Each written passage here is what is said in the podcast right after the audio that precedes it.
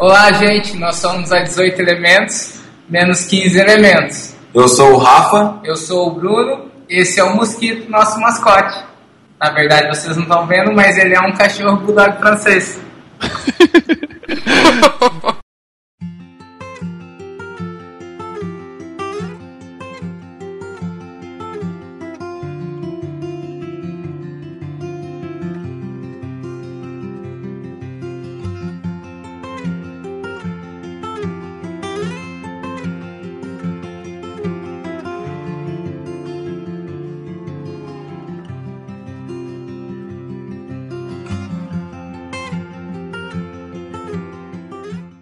Sejam bem-vindos a mais um Papo de Fotógrafo. Eu sou o Rafael Petroco e só conheço cinco elementos: Quais? ar, terra, fogo e água. É. Vai caverna? Não é vai caverna, caralho. É vai Capitão planeta. Planeta, que absurdo. É vai planeta. Eu pensei em Capitão Caverna. Ai, que anta. é que depois que eu falei vai caverna, eu falei, pera, mas não encaixou. É vai Não, planeta. É, tudo bem, dependendo da caverna, tem todos esses elementos juntos. Nossa senhora. E eu sou a Ana Cariani e pra variar, eu não sei a piada. Qual que é o símbolo do Breaking Bad? O símbolo do Breaking Bad é a tabela periódica. Exato, pronto. É os elementos que você conhece. Tá bom. Então vamos para as mensagens e depois voltamos com essa tabela periódica da fotografia.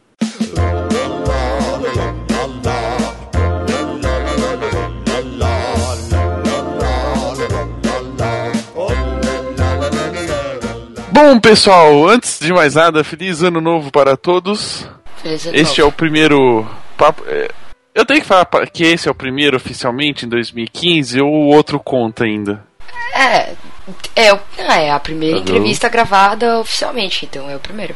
Tá, então, bem-vindos ao primeiro podcast de 2015, né? É. Que este ano tenha- tenhamos, não só nós do Papo de Fotógrafo, mas vocês, ouvintes, muito sucesso, muita paz, tranquilidade, serenidade pra continuar aí, né? E Ouvindo paciência pra ouvir a gente. é, paciência pra ouvir a gente até o final do ano. E eu quero lembrar que esse começo de, de ano tá, assim, propício pra gente falar do patrocinador. Por quê? Porque tá calor pra Porque- caralho. Está 46 graus. Tá, tá chegando Né? fácil, viu? Já entenderam, né? Quem que é o patrocinador? Ou não. Novamente. Explica. é, começamos 2015 de novo com essa parceria da 46 graus. O Miguel também está desejando muito sucesso para todos vocês e também está convidando para vocês conhecerem a 46 graus.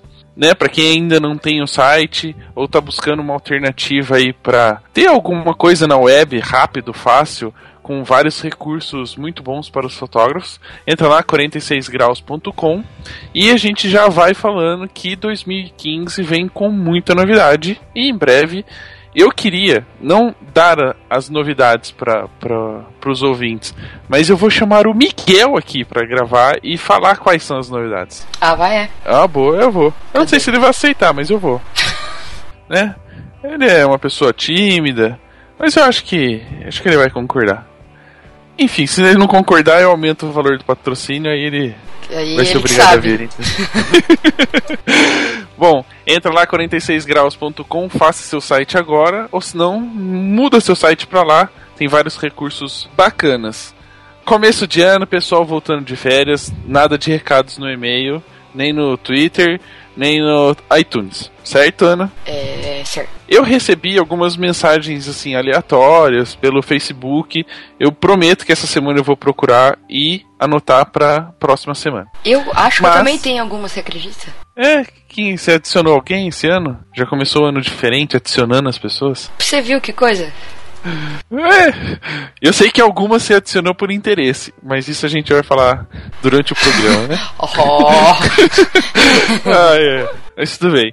É, como não tivemos recado de ouvintes esse ano ainda, né? Porque a gente tá voltando de férias, tá ainda fora de ritmo, estamos parecendo jogador de futebol, estamos pegando o jeito ainda, né? Voltando a, a ativa. Pra quem acompanhou na outra semana nosso bate-papo ao vivo com as meninas, com a Rafaela e com a Lucimara, é, viram que elas fizeram uma surpresa pra gente, né? Pegaram, na vez de pegar recados e mensagens de ouvintes, elas anotaram recados das pessoas que já participaram do programa. Exatamente. Alguns foram surpresas, né? Assim, a gente não esperava realmente. É, pegaram até depoimentos de pessoas que não participaram do podcast ainda. Eu acho que a pessoa tá querendo tanto participar que foi atrás pra mandar. É, exatamente. Na verdade, eu acho que elas usaram como desculpa para entrar em contato com a pessoa, né? É, talvez, Elas eu acho que foi. tinha ali um relacionamento, mas enfim. Falando em interesses, né, já que você falou de mim. É, já que você fez umas coisas por interesse aí, tudo bem. É, mas enfim, recados muito bacanas, mas ficou faltando o de uma pessoa que ela não respondeu a tempo, não deu pra colocar no ar, né? Mas ela escre- mandaram aqui pra mim depois, então eu vou ler do meu jeito e se a pessoa ouvir, ela que faça a reclamação depois, se ela não gostar, ok? Vamos ver Então- se ele escuta. Vamos, então eu vou ler do meu jeito. A pessoa mandou.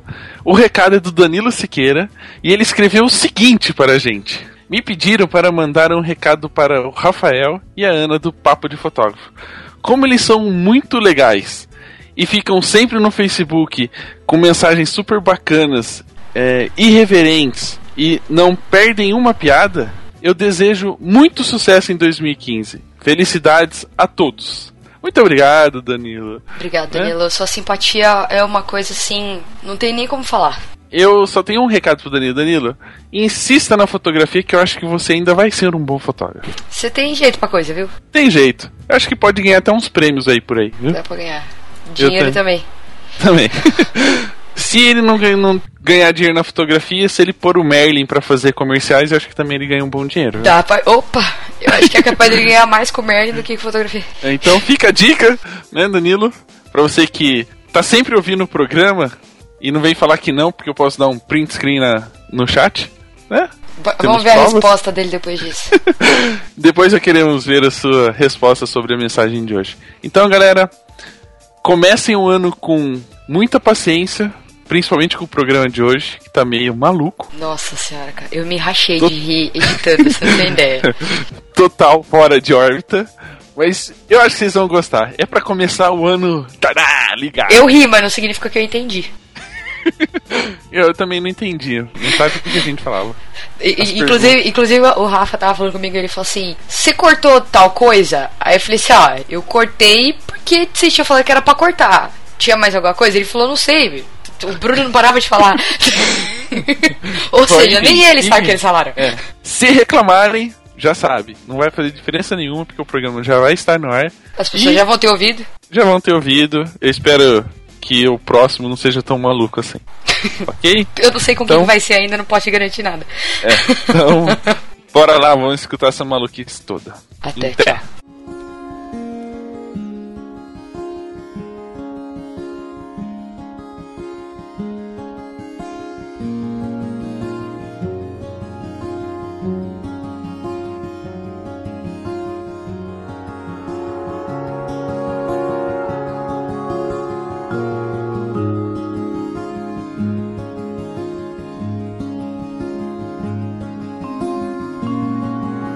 Bom, como já puderam perceber, hoje vai rolar um pouquinho de química, né? Não, brincadeira, é só, é só falar, a gente brinca com, com os elementos.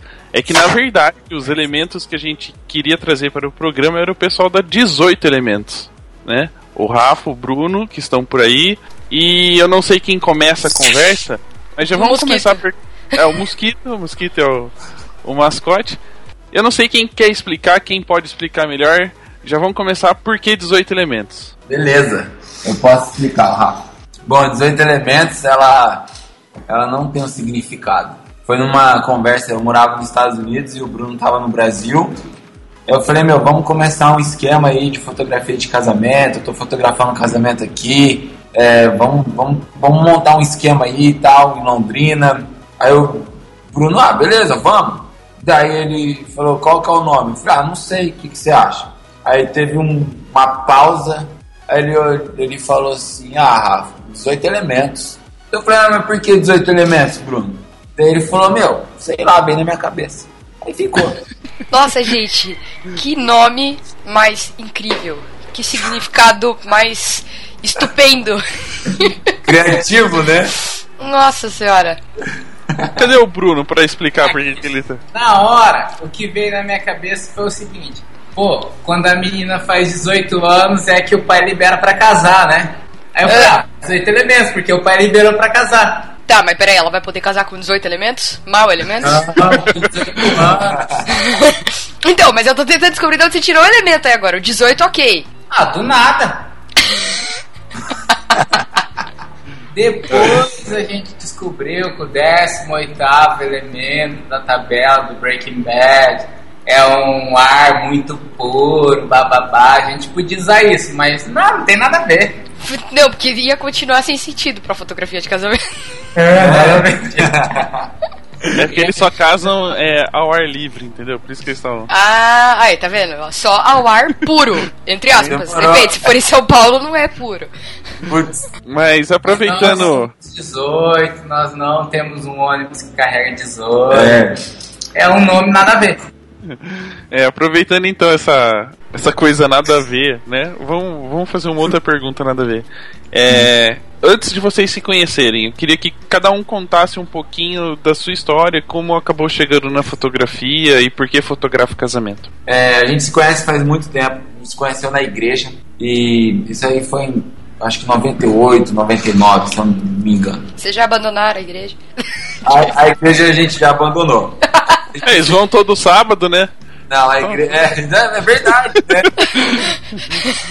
A galera não precisa mais julgar a gente. Ah, vocês são cristãos, mas não vão na igreja. Não, vou todo sábado. Não, a diferença é que todo sábado você vai uma diferente, né? Você Sabe? gosta tanto que você É. gosta de conhecer. Você não enjoa do, você enjoa do pastor, daí no outro dia é um padre, daí depois é um candomblé, e depois é de tudo, é eclético o negócio. Mas é, a gente começou uma amizade lá atrás e eu me casei em 2004. Em 2007 eu fui para os Estados Unidos morar lá, é, eu e minha esposa. E, meu, morando, acho que foi em 2007, ou acho que eu tô viajando, deixa eu ver aqui. 2007, isso mesmo. Tem que olhar minha tatuagem, que eu tenho uma tatuagem que tem as datas, tá ligado? Que eu esqueço. É um calendário, né? Você- É, tipo isso. Nossa. É, e os casamentos, você anota onde? Nossa, deixa quieto. O corpo ia estar fechado já. Mas enfim, é, fui morar lá e de lá eu comecei a ter contato com a fotografia. É, na época eu tinha comprado uma câmera de presente para minha esposa, uma Cybershot Pink, da cor pink. E ela usou uma semana e abandonou. E eu comecei a usar a câmera tipo, para tirar foto e mandar para os meus pais aqui, famílias, amigos do Orkut. Na época não tinha smartphone, né? Era muito caro, acho que nem tinha direito. E eu mandava as fotos pra, pra galera. E a galera começou a curtir as fotos de pedra, de coraçãozinho, de florzinha, de horizonte torto, de pôr do sol torto, sabe? Coisas desse tipo, amadorzão. Não sabia o que tava fazendo. E foi indo, indo, indo. Isso eu morava numa ilha chamada Key West, que fica no sul da Flórida. Aí depois eu fui pra Carolina do Norte, é, morar nas montanhas. E lá eu consegui um emprego bem interessante de lenhador. é isso. Eu fui lenhador durante três anos e meio da minha vida, literalmente cortando árvore com machado, motosserra, derrubando, fazendo de tudo que vocês imaginam. E eu comecei a gostar de foto porque eu acompanhava o Bruno. O Bruno, na época, ele morava em Amsterdã. E o Bruno já fotografava. E ele fotografava mais rua, né? Street, assim e tal. E eu comecei a gostar. Eu comprei uma câmera de filme em 2007. Comprei uma câmera de filme e, e comecei a, a fotografar a rua também, assim. Eu, eu pedia dica pro Bruno, o Bruno me ensinava. E a gente, eu entrava muito no Fotografa Uma Ideia, né? Um site que me ajudou demais, assim, me ajuda até hoje a, as paradas que eu leio lá. E eu comecei a, a entender mais de fotografia. E chegou um dia um amigo meu me perguntou, Rafa, você é fotógrafo? É um brasileiro pelo, pelo Skype. Você tá profissional já? Eu falei, não, meu Deus, nem penso nada disso. Ele, não, cara, você deveria pensar em ser fotógrafo e tal. E eu falei, ah, meu, sei lá, não, sou lenhador, mano, tô, tô em outra vibe, né? tipo, nada. Não sou nada artístico, sou totalmente rústico, né, meu? Eu só corto árvore só. É, cheiro gasolina, derrubo árvore gigante, sei lá, tô de boa. Aí um dia me chegou um envelope em casa, eu morava no, no porão de uma casa, a gente alugava esse porão. E chegou um envelope em casa e esse amigo meu, brasileiro, que eu não tenho contato com ele mais, um amigo que foi de momentos assim, depois desapareceu. Eu não acho o Facebook, eu não acho nada dele. Só sei que o nome dele é Rogério. Ei, Rogério, se você estiver ouvindo isso, cara, me escreve um e-mail, por favor. É, me mandou um envelope, e nesse envelope tinha um bolo de dólares. E, e tinha uma carta escrita assim: Rafa, é, você deve. Meu, é uma coisa assim, deixa eu lembrar. É, você... você... não tá procurando a tatuagem com essa não, carta, não, né? Não. É, então, tá você deveria seguir o caminho da fotografia, você tem futuro, blá blá blá blá blá blá. Cara, eu tô te abençoando aqui com esse dinheiro, compra é, um equipamento decente para você. E na época, eu tinha me machucado, sério, quase assim, perdi a vida. Não é dramático, não, mas eu quase perdi a vida. Eu caí de cima de uma árvore muito alta. E eu tinha me machucado, tava todo estourado, não tava trampando. E aí eu precisava de grana, né, meu? Ele me mandou 3 mil dólares. 3 mil dólares a vida que eu vivia lá nos Estados Unidos, eu conseguia viver meu, três meses, assim, eu acho, de boa. Comendo McDonald's todo dia, né? Opa! Deixa eu só fazer uma observação. Uhum. É, Rogério, se você estiver ouvindo esse programa, é, eu passo meu, meu endereço em box, tá? Bom, foi tentador que quando eu peguei esse dinheiro, eu falei, cara, eu não vou comprar a câmera. Eu não vou fazer isso que ele tá falando. Eu vou. Eu tenho que viver, mano. A minha mina, ela tava trabalhando de, num salão de beleza, de assistente, varrendo lá, fazendo o que tinha que fazer, e eu em casa parado, né, meu? Tudo arrebentado. Aí eu, ela chegou, meu, chorei um monte, né? Claro, tipo, não tem nem. sou muito emotivo assim. Chorei um monte, pá, falei, caraca, que sinistro isso aqui e tal. Daí a minha esposa chegou, eu mostrei pra ela, ela falou, e agora, mano? Eu falei, não, não vou comprar essas paradas não, sério mesmo. Daí ela falou, não, você vai, você vai. O dinheiro é para isso. Eu falei, pior, né? Bom, fui eu lá comprar uma, uma 40D, eu nem sabia de marca de câmera, Canon, me contava nem aí. Fui lá no Best Buy, mais próximo da minha casa, comprei uma 40D, comprei uma 50mm 1.8 e comprei uma Sigma 17 alguma coisa lá que no final das contas ela travou e ficava só em F13. E aí, tava pra... tá fácil, hein? Nem o sol, nem no deserto dava pra usar ela. Bom, e eu comecei a fotografar. É, eu tô encurtando bem tá, a história. Sei que tá Porra, longe. imagina se tivesse certinha. Já tá longe. Mas aí eu comecei a bater na porta de vários fotógrafos, estúdios de moda. Né? Eu morava numa cidade chamada Raleigh na Carolina do Norte. E eu fui bater nas portas e tal, e, meu, trabalhando de, de ganhador. E, meu, só porta na cara, daí eu fui em vários. Porque eu gostava de fotografar pessoas. Eu vi que lugares vazios não fazia sentido. Árvore não dava também, né? Não dava, não dava. Aí, meu, eu peguei e me arrependo até hoje, sabia? De não ter feito fotos nesse trabalho que é muito louco, é o trabalho mais perigoso da, da América do Norte, é esse trabalho. Pô, seria massa fazer um documentário, mas eu vou voltar lá esse ano, se Deus quiser, e vou fazer.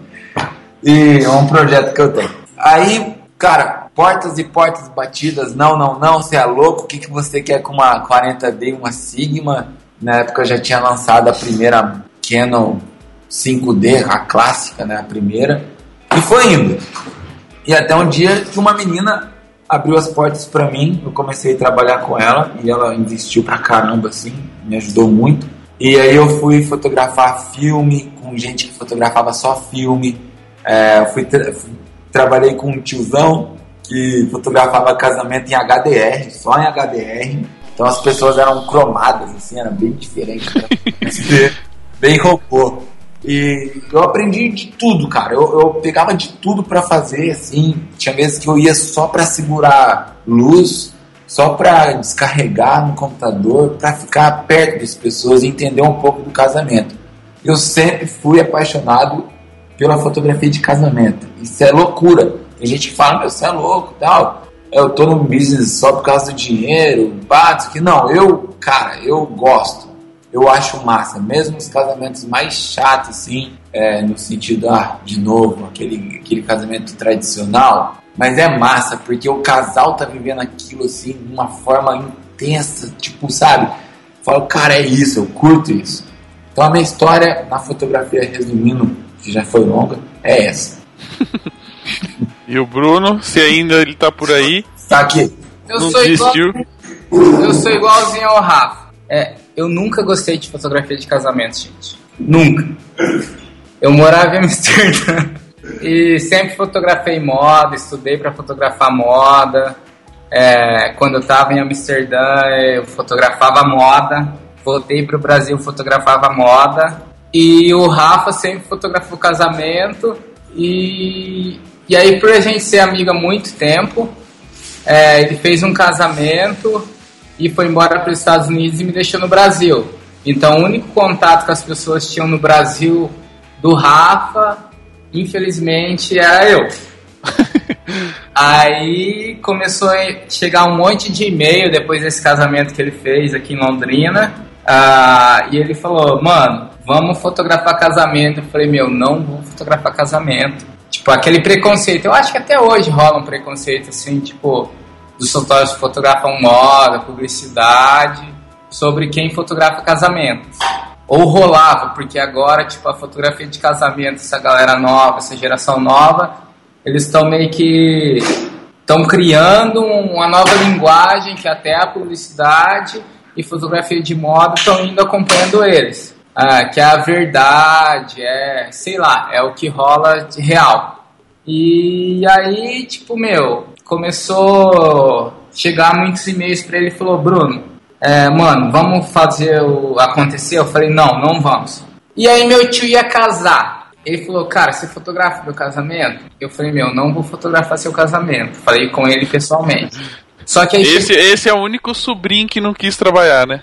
É, aí Porque sempre tem o cara que fala, ah, meu sobrinho, meu sobrinho. Não, ele, o, o tio dele chegou no fotógrafo e falou assim: puta, eu tenho um sobrinho que fotografa, mas ele não quer. É. Não, mas isso aí foi pessoalmente com ele. Porque quando chegou no ouvido da minha mãe e da minha avó, já mudou a conversa. Como assim? O cara não vai fotografar, pelo amor de Deus, eu conheço a desgraça a vida inteira, não sei o que lá, vai ter que fotografar. Eu falei, beleza, vou fotografar. E voltando lá atrás, que o Rafa comentou que ele foi lenhador, tal, tal, tal. Quando eu fui pra Holanda, eu dei o balão na minha esposa porque ela não queria ir para a Holanda para ficar ilegal, porque ela tinha cidadania italiana. E eu não ia esperar ela ter, tirar a cidadania italiana, porque eu já tinha morado em Londres e em Amsterdã também.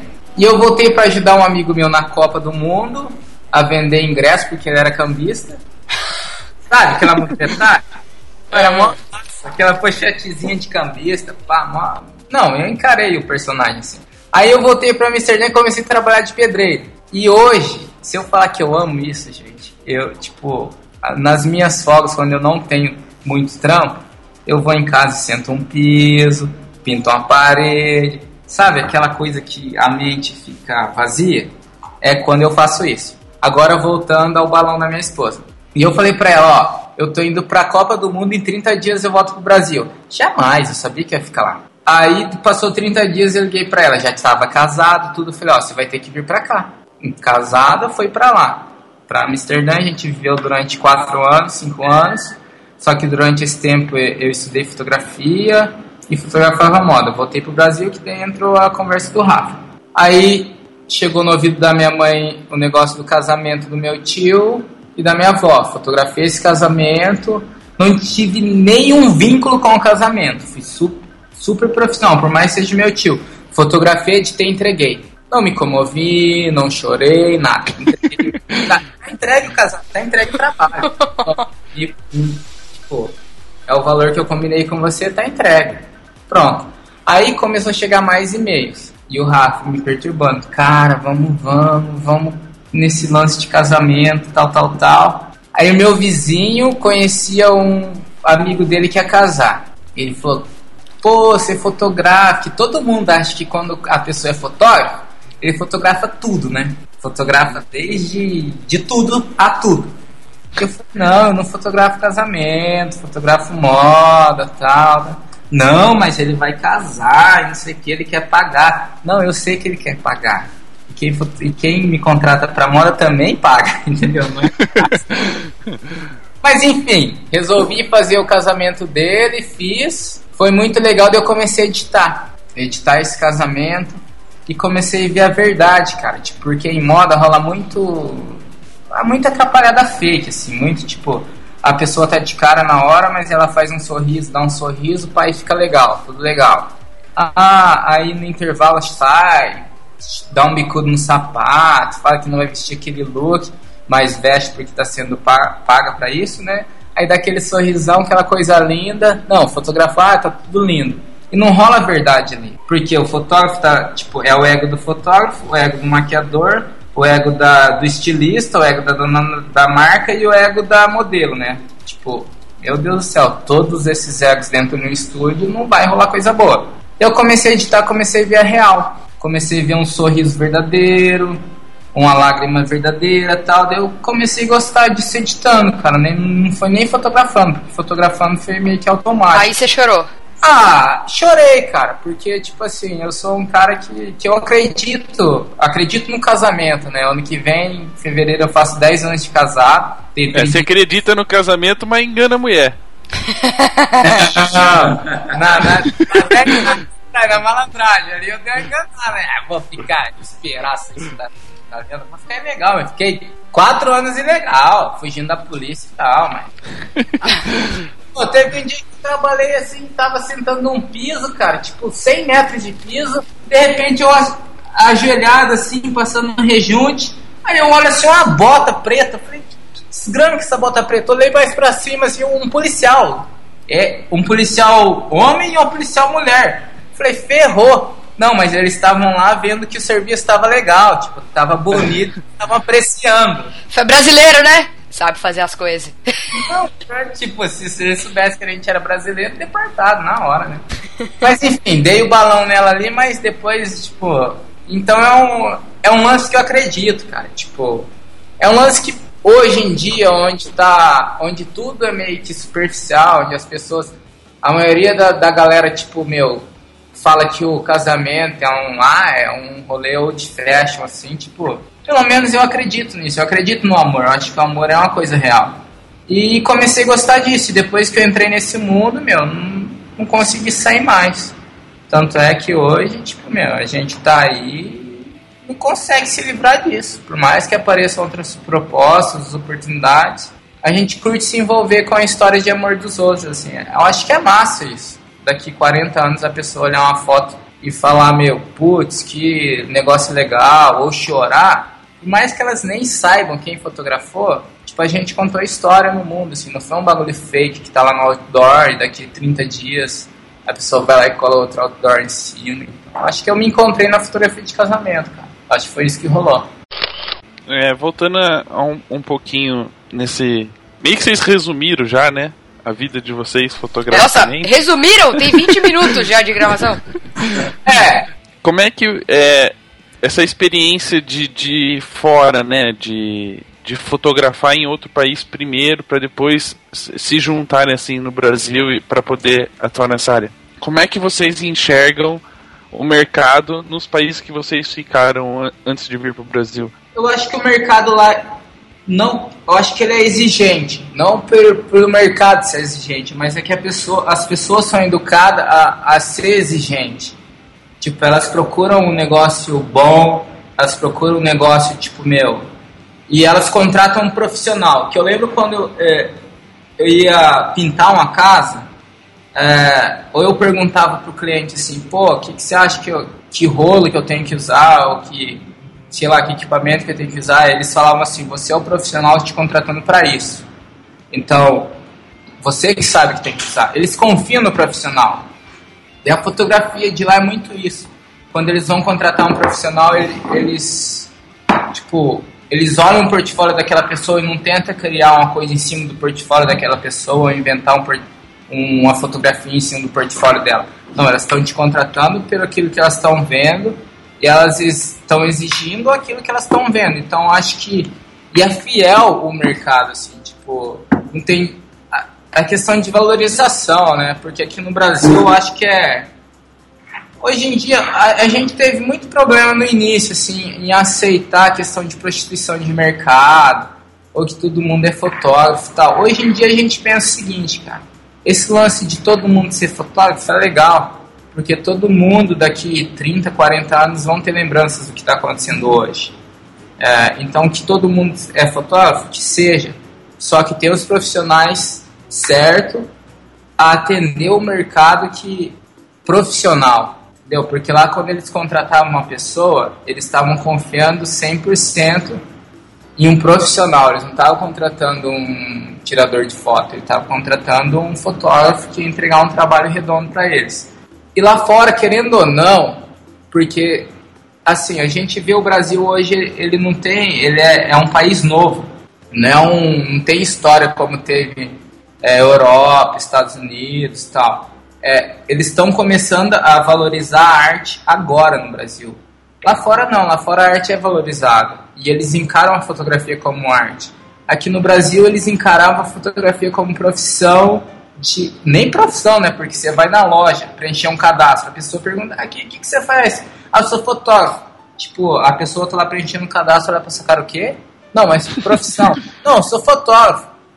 Ah, ah, tá, né? Tipo, já recusou o cadastro ali na hora. Então estão começando a aceitar assim como, como uma questão de arte. Então, tipo, meu, a diferença de lá fora com o Brasil, eu acho que é isso. Que eles valorizam aquilo que a pessoa, o olhar da pessoa, de cada profissional, e te contratam para aquele olhar e sabe que ele tem um valor. Porque não é questão de apertar o botão, sabe que aquilo ali tem anos de estudo, tem experiência de vida, tem tudo aquilo que ele carrega na vida toda, ele expressa através da câmera dele. Então acho que é isso. Lá fora é mais, infelizmente, é mais valorizado que aqui no Brasil. Bom, eu posso falar do de casamento, né? Porque foi o único assim que eu me envolvi mais. Cara, é impressionante a, eu acho assim a parceria entre fotógrafos lá. É, a questão de é, é tão. Eu odeio falar isso, mas tem que falar. Esse lance de prostituição que o pessoal fala e blá blá blá, que é uma coisa que enche o saco de falar, porque, meu, isso vai acontecer e nunca vai parar, não adianta. É um, é um papo que. Né, não é papo de fotógrafo, isso aí. É, isso vai acontecer, galera. Meu, aceita que é o destino, tá ligado? Aceita, aceita que é o destino, é isso aí. Mas o que eu ficava de cara era a parceria entre fotógrafos. Gente, a comunidade que eu vivia, assim, de fotógrafos, cara, são pessoas extremamente. Tinha assim, ó, nível 10 e nível menos 20. E todo mês eh, essa galera se reunia num restaurante, num boteco, num bar, num sport bar lá nos Estados Unidos e tal, para conversar um pouco. E cada um falava um pouco tinha mês que um cara falava, ah, meu, a gente edita em Photoshop dessa forma. Sabe, rolava uns mini workshops entre a galera e sempre um indicando o outro.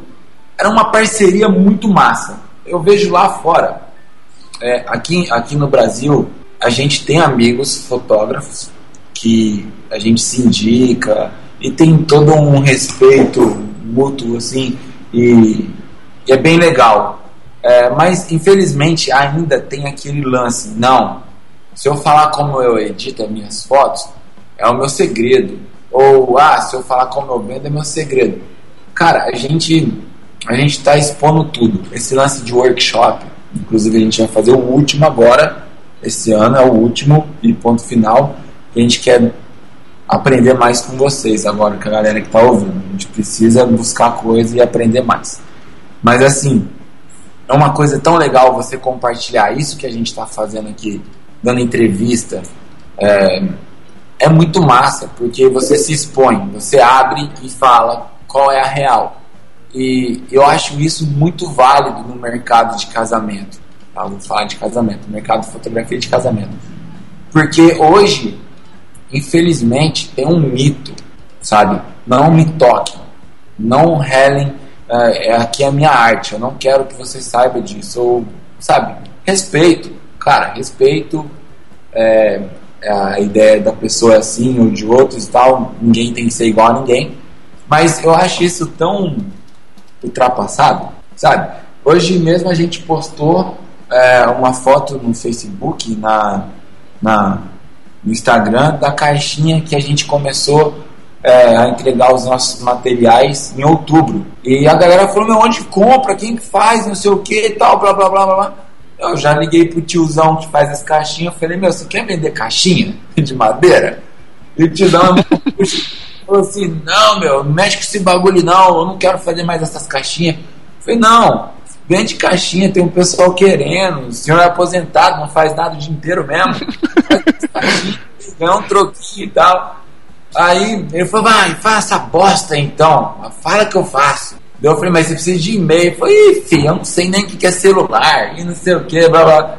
Deu bom, eu ajudei ele, falei, ó, vou fazer uma página no Facebook pra você, e a gente chama sua filha aqui, vamos tentar fazer alguma coisa aí pro senhor. Sabe, a gente compartilhando, assim, seria o nosso segredo. Uh, eu entrego no material numa caixa de madeira de pinos, de cedro, de peroba, enquanto vocês estão entregando em MDF. Sabe? Eu não vejo isso. Cara, cliente tem para todo mundo. É, trabalho tem para todo mundo.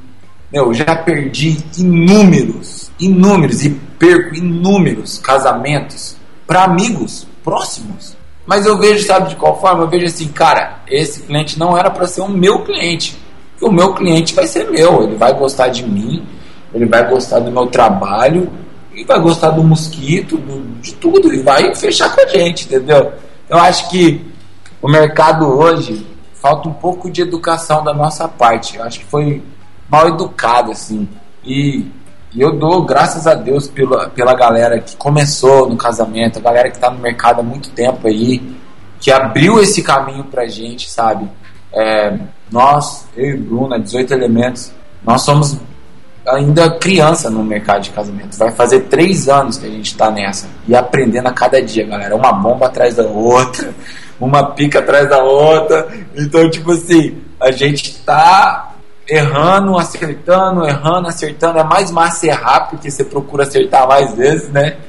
E eu acho que a gente deve muito para essa galera das antigas. Agradecer mesmo de coração por tudo que eles fizeram e ter respeito, cara. Eu acho que falta respeito nessa geração Y, tá ligado? A gente é muito louco e às vezes esquece de olhar para trás e falar, pô, aquele tiozão lá que usava terno e fotografava com flashzão lá para cima, pô, ele, ele abriu esse caminho pra gente, sabe? Então, acho que falta respeito, um pouquinho. É, essa experiência vocês trouxeram de fora, é, como é que o que, que ela te ajudou no, ajudou vocês dois a no começo aqui no Brasil, né? De é, tirando a super lógica do nome dos oito elementos. Nossa. O que, que ajudou essa experiência de fora, essa vivência, vender ingresso na Copa do Mundo via cambista? É, eu sei que isso aí deve ter ajudado na parte de vendas. Só não rola aquelas negociação, né? Comprar dois dá desconto. É. Isso não, né? Mas uh, eu vi Brasil e Austrália e vi o Fred metendo um gol lá, entendeu? Tirei Eu não sei qual que, é, qual que é a vantagem, viu? O Fred fazendo gol só porque. Tirou uma bosta. Uma bosta. Não, ó, da minha, do meu ponto de vista, Tá bom, eu, eu trabalhei de várias coisas. Eu falo lenhador porque foi o meu o mais tempo que eu fiquei, o emprego que eu fiquei mais tempo. Mas eu trabalhei em vendas lá também, construção civil, construía a rua, asfalto, essas paradas todas, casa, meu, tudo que você imagina. Quando você tá lá, você fala, meu, que vim, eu preciso comer, né? Mas eu teve uma época que eu vendia árvore de Natal. E a gente ia pra. Não, é igualzinho mesmo no filme, que tem aqueles monte de pinheirinhos, você fica lá esperando a pessoa escolhe, assim mesmo? Uau, uau, é aquilo lá, gente. É, é inacreditável. Era muito massa. Chegava a família toda. Aí tinha o pai, assim, que queria ser o machão do rolê, né? Levava o próprio machado para cortar a própria árvore e tal. Toda tradição, é muito engraçado. Mas é massa. Eu aprendi, cara, que lá nos Estados Unidos, o cliente é o principal. Tipo, aqui, igual, meu, ah, deu um probleminha no, no, no telefone aí que você comprou naquela loja lá. Aí você vai lá trocar, você tem que ir no Procon, você tem que ir no Reclama Aqui, sabe? Lá não. Meu, você chega Twitter, pra... Facebook. É, tipo isso, fazer um escândalo, né, meu? Pá, hashtag escândalo. Aí, oh, nos Estados Unidos não, né? Porque tipo, tive um problema com o computador, fui lá na loja, levei lá no balcão, falei, ah, deu um pau aqui e tal. O cara olhou, falou, ah, a gente vai te dar outro. Falei, como assim? Ah, calma aí. Tó. Ah, fui comprar um tênis, ficou meio apertado depois de usar. Falei, ah, meu, não, você tem 30 dias para trocar. Você usou? Usei. Não, tô aí, escolhe outro. Sabe? Então eu comecei a ver que eles têm uma gratidão muito grande pelos clientes. E aqui no Brasil, a gente patina nisso daí, em todas as áreas. E eu vejo, vou dar um alerta aí pro pessoal, ó, a dica, tá? O pessoal de casamento. Galera, responde os e-mails dos seus clientes. Por favor. Porque eu, eu, a gente tem um método aqui. A gente contratou o Gessé Liberato, um barbudo bem feio. Revoltado pra caramba. Revoltado da vida. Mas muito querido nos e-mails. É, é, E ele responde os nossos e-mails. Porque eu cuidava dos e-mails. Então chegava um e-mail, pum, eu já respondia. Eu aprendi uma, uma, uma técnica, sei lá como fala, com o meu é, ex-patrão de lá na época que eu cortava a árvore, ele falava assim, cara, quando o cara liga pra gente, atende. Atende e fala, não, a gente tá indo aí fazer o orçamento pro senhor. Pega na hora. Falou, meu, você tem nove segundos pra, pra, pra fisgar o peixe. E aí eu fiquei com isso na cabeça. Então, acho que assim, eu respondo e-mail muito rápido, a gente tenta, meu, trabalhar, fazer o máximo para ajudar os clientes, sabe? Para falar, meu, eu tô aqui, eu quero fazer o seu casamento. Não importa se vai ser numa igreja, não importa vai ser aonde, a gente quer fazer seu casamento. Então eu acho que atender o cliente assim com uma excelência e mostrar para eles que eles é o mais importante, eu aprendi muito lá, muito, muito, muito, muito. E você, Bruno? Eu acho o seguinte, gente, fotógrafo de casamento do Brasil e do mundo inteiro. Eu acho a estrela do casamento no dia são os, são não é né o casal a noiva e o noivo. O fotógrafo ele é contratado. Ele é tipo garçom. De, exatamente. Só que na escala do garçom o garçom na pirâmide ele tá lá em cima né que ele não quer nem te dar água nem te dar refrigerante nada.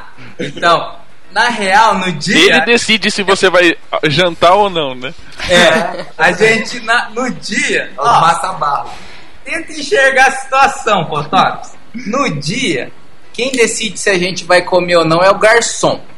Então, a gente não é estrela de nada, gente. Assim, eu aprendi lá fora o seguinte. E não tanto lá fora, mas eu acho que do jeito que a gente vê sendo educado durante a vida inteira, né, cara? Tipo, eu acho que o servir é um rolê massa. Você servir as pessoas, você se doar pelas pessoas. Eu acho que é legal isso. Então, como fotógrafo, é, a gente tá lá para servir, cara. A gente tem que, que saber que naquele dia é o dia, é o sonho da noiva que desde criancinha sonhou com vestido. O noivo com não é nada. O noivo não é, nada. é só pra falar assim é. e pagar a conta. O noivo ele tá querendo beber pra caramba quando é da vida louca. Quando é evangélico crente, ele quer que termine a cerimônia logo, a festa logo pra ir embora pro é. hotel pra, né? Opa! Fazer o rolê. Mas a gente, a gente tá lá para fotografar, a gente tá lá para exercer a nossa profissão. Então, a gente não tem querer de ser estrela. Mas que tem pessoas no nosso meio, entre os fotógrafos, que acham que a gente é estrela ou acham que a gente é, pô, cara, tipo, tem um fotógrafo que é, é minha inspiração. Legal, isso que fica entre nosso meio. Que esse, que esse sentimento não invade o casamento da pessoa. Porque a gente tá ali para servir, cara. A gente tá ali como contratado. A gente não, tá, a gente não é diferente da, do padre que está fazendo a cerimônia, do garçom que está servindo a coca, a água, o uísque. A tiazinha que fica limpando o chão. Também, que quando cai copo lá que vira uma zoeira toda. A gente não é diferente dessas pessoas.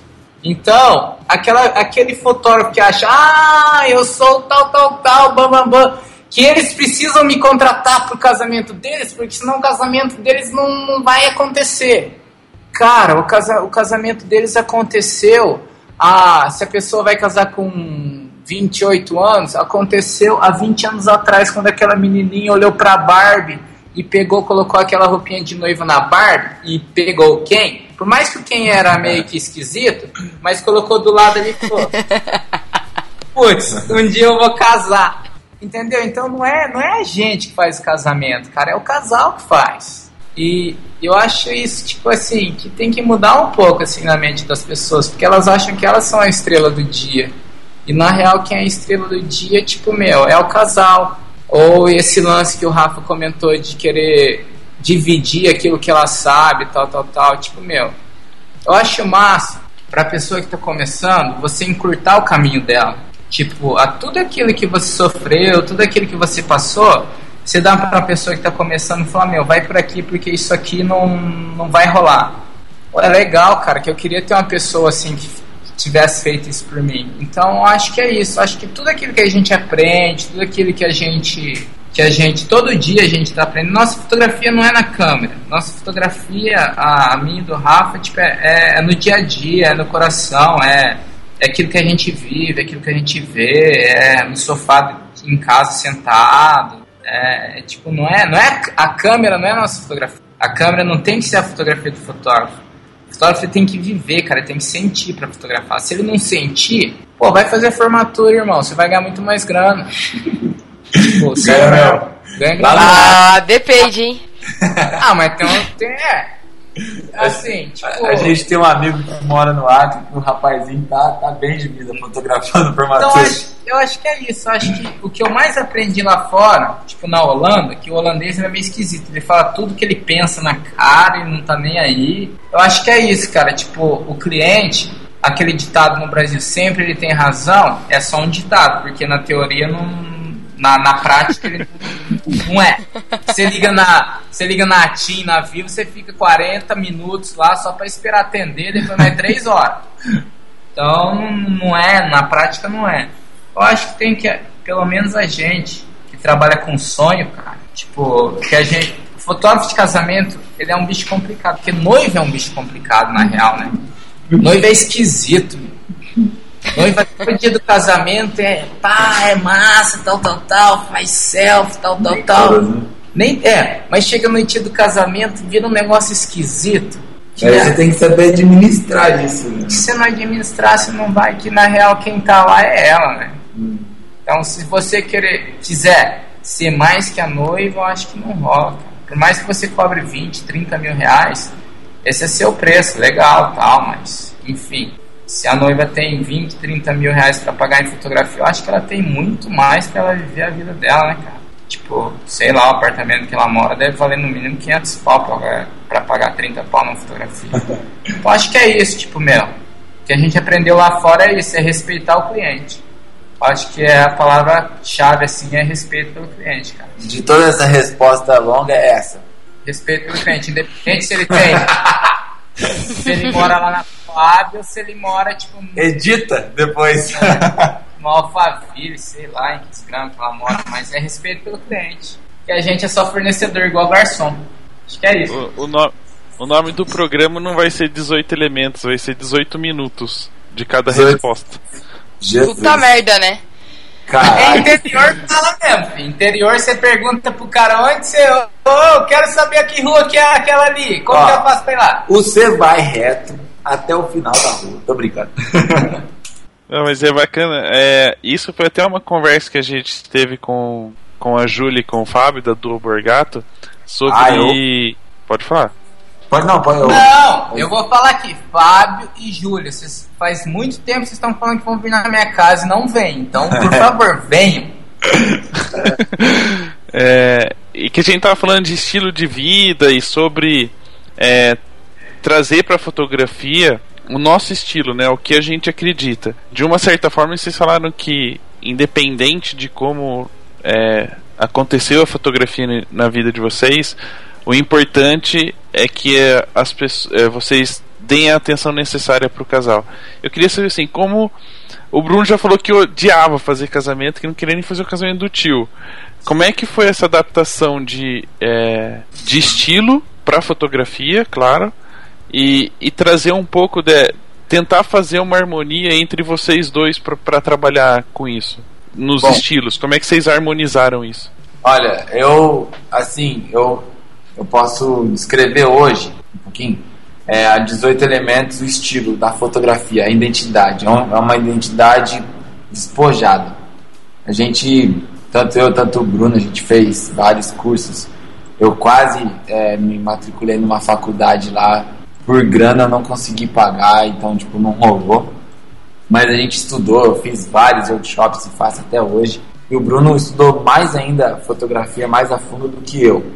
É, mas hoje a, gente se declara um estilo despojado, né? Tipo, o que está rolando é o que a gente está fotografando.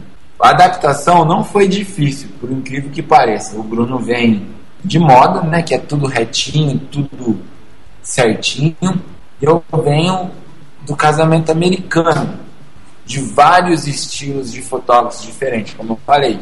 Trabalhei com vários. Então, acho que isso ajudou a criar minha identidade trabalhar com pessoas diferentes, estilos diferentes, e eu me encontrei num estilo mais solto.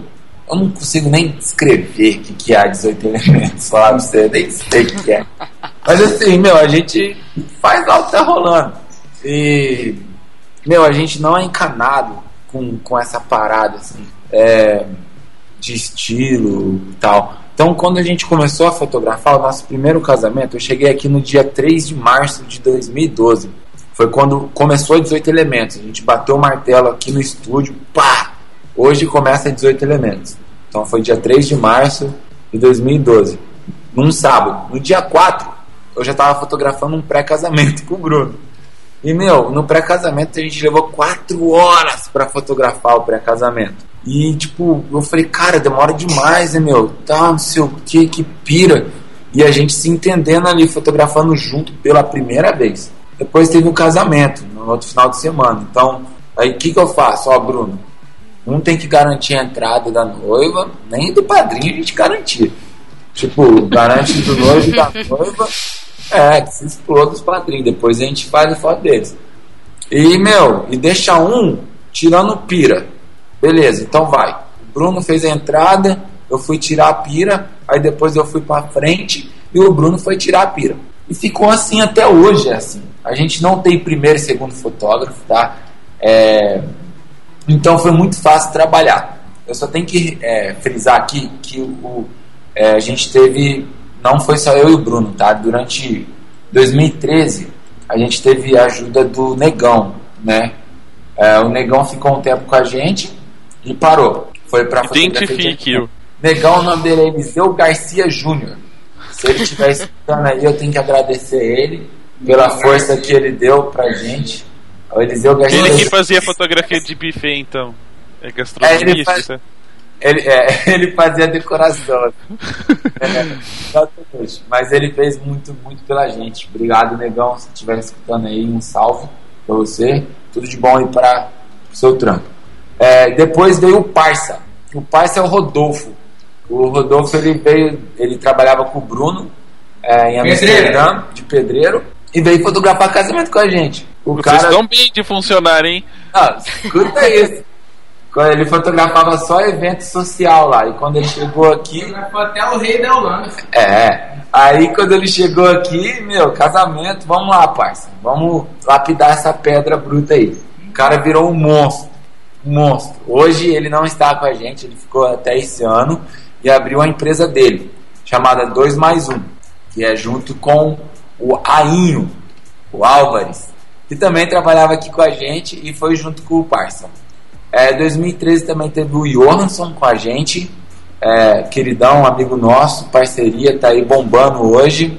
É, e em 2014 a gente convidou o Jeff Sacra, para trabalhar com a gente. Então teve um, um, período que ficou quatro. Eu, Bruno, o Jeff e o Parça, esse ano, dois, é, ano passado, 2014. E a gente fotografava junto. Na época a gente estava atendendo dois casamentos por data. E agora cada um foi para um canto e a gente ficou aqui na, na nossa caverna. E, e esse ano só eu e o Bruno. Então a gente voltou ao que era o princípio, sabe? A gente está diminuindo mais a carga de trabalho, simplificando mais a vida e tentando viver mais simples, mais de boa nesse sentido. É, tipo o Fábio e a Júlia, que são inspiração pra gente também, o Frank e Marília, que pô, a gente paga um pau pra esses caras, e outros aí do Brasil, se eu começar a citar aqui, é vários. Mas a gente, nosso estilo começou a ser construído com os dois juntos. Não teve muita crise de, de impacto de moda com o meu estilo, que eu não sei o que, que é, juntando, sabe? não teve muita crise, não. É, pra mim também não foi muito diferente, porque, tipo, meu, é, na real, tipo, a gente não tava fotografando ali um casamento como Bruno fotógrafo e Rafael fotógrafo, a gente tava ali como amigo, então, tipo, sempre um respeitava o outro como amigo e, meu, na Diversão. real, né, tocava, né, e... Então, tipo, ah, você vai e faz o que você quer, eu vou e faço o que eu quero, cara.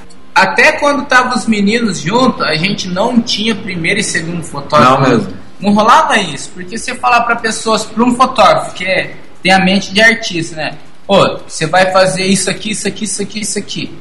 Pelo amor de Deus, cara, não tem como você travar a pessoa. Não que seja errado, é, é o nosso modo de pensar.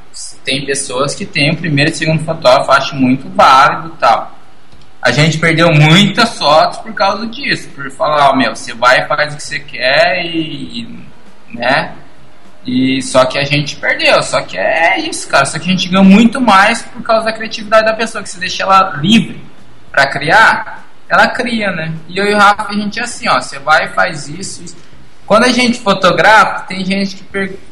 a gente termina a cerimônia as pessoas vêm falar, meu, vocês parecem surdo e mudo. Ah, mas por quê? Ah, mas na verdade o parça é surdo, né? Não, o parça ele era surdo, ele tem. Isso é verdade. É, ele já ali. Era ou ainda é? Ele é, ele é. E quando ele vem falar com você, por ele ser surdo, ele também, tipo, quando ele vai falar, ele acha que ele tá falando alto, ele tá falando baixinho. É. Daí ele vem falar com você, fala parça, fala. Fala, parça do céu, não tô te ouvindo, velho. Aí ele, a gente comprou aquele Octoquezinho, né? Da Motorola. Motorola, tá. O nosso tem um fone normal no ouvido, né? O dele tem uma caixa selada com modo. É um amplificador. não, zoeira, gente. É. Mas é isso, tipo, meu, não tem, não tem esse negócio. E o Rafa, quando a gente tá fotografando junto, assim, tipo, a gente fotografa com o olho aberto, isso é uma característica, não característica, mas a gente costumou fotografar com os dois olhos abertos, porque sempre tá um olhando pro outro e já lendo o pensamento do outro, né? A gente, tipo, tem esse lance, ah, o que, que você tá, tipo, se eu olho o Rafa ah, tipo campo, o Xavier, né, do X-Men. Exatamente, a Jean. É? Que morreu no 2, mas no 3 ela não, não morreu, ela tá. Olha que pira. Quem que morreu daí que depois voltou? Não, o Xavier morreu também, mas voltou. Não, daqui. Ah, daqui? Deus o livre, irmão. Deus o livre, ó. Madeira aí, velho. É isso aí, gente. A gente, tipo, se aceita. Eu e o Rafa. Ó, você faz o que você faz que eu te aceito e, Bruno, você faz o que você faz que eu te aceito. Então é isso. É tipo casamento, né? Acho que a gente respondeu já.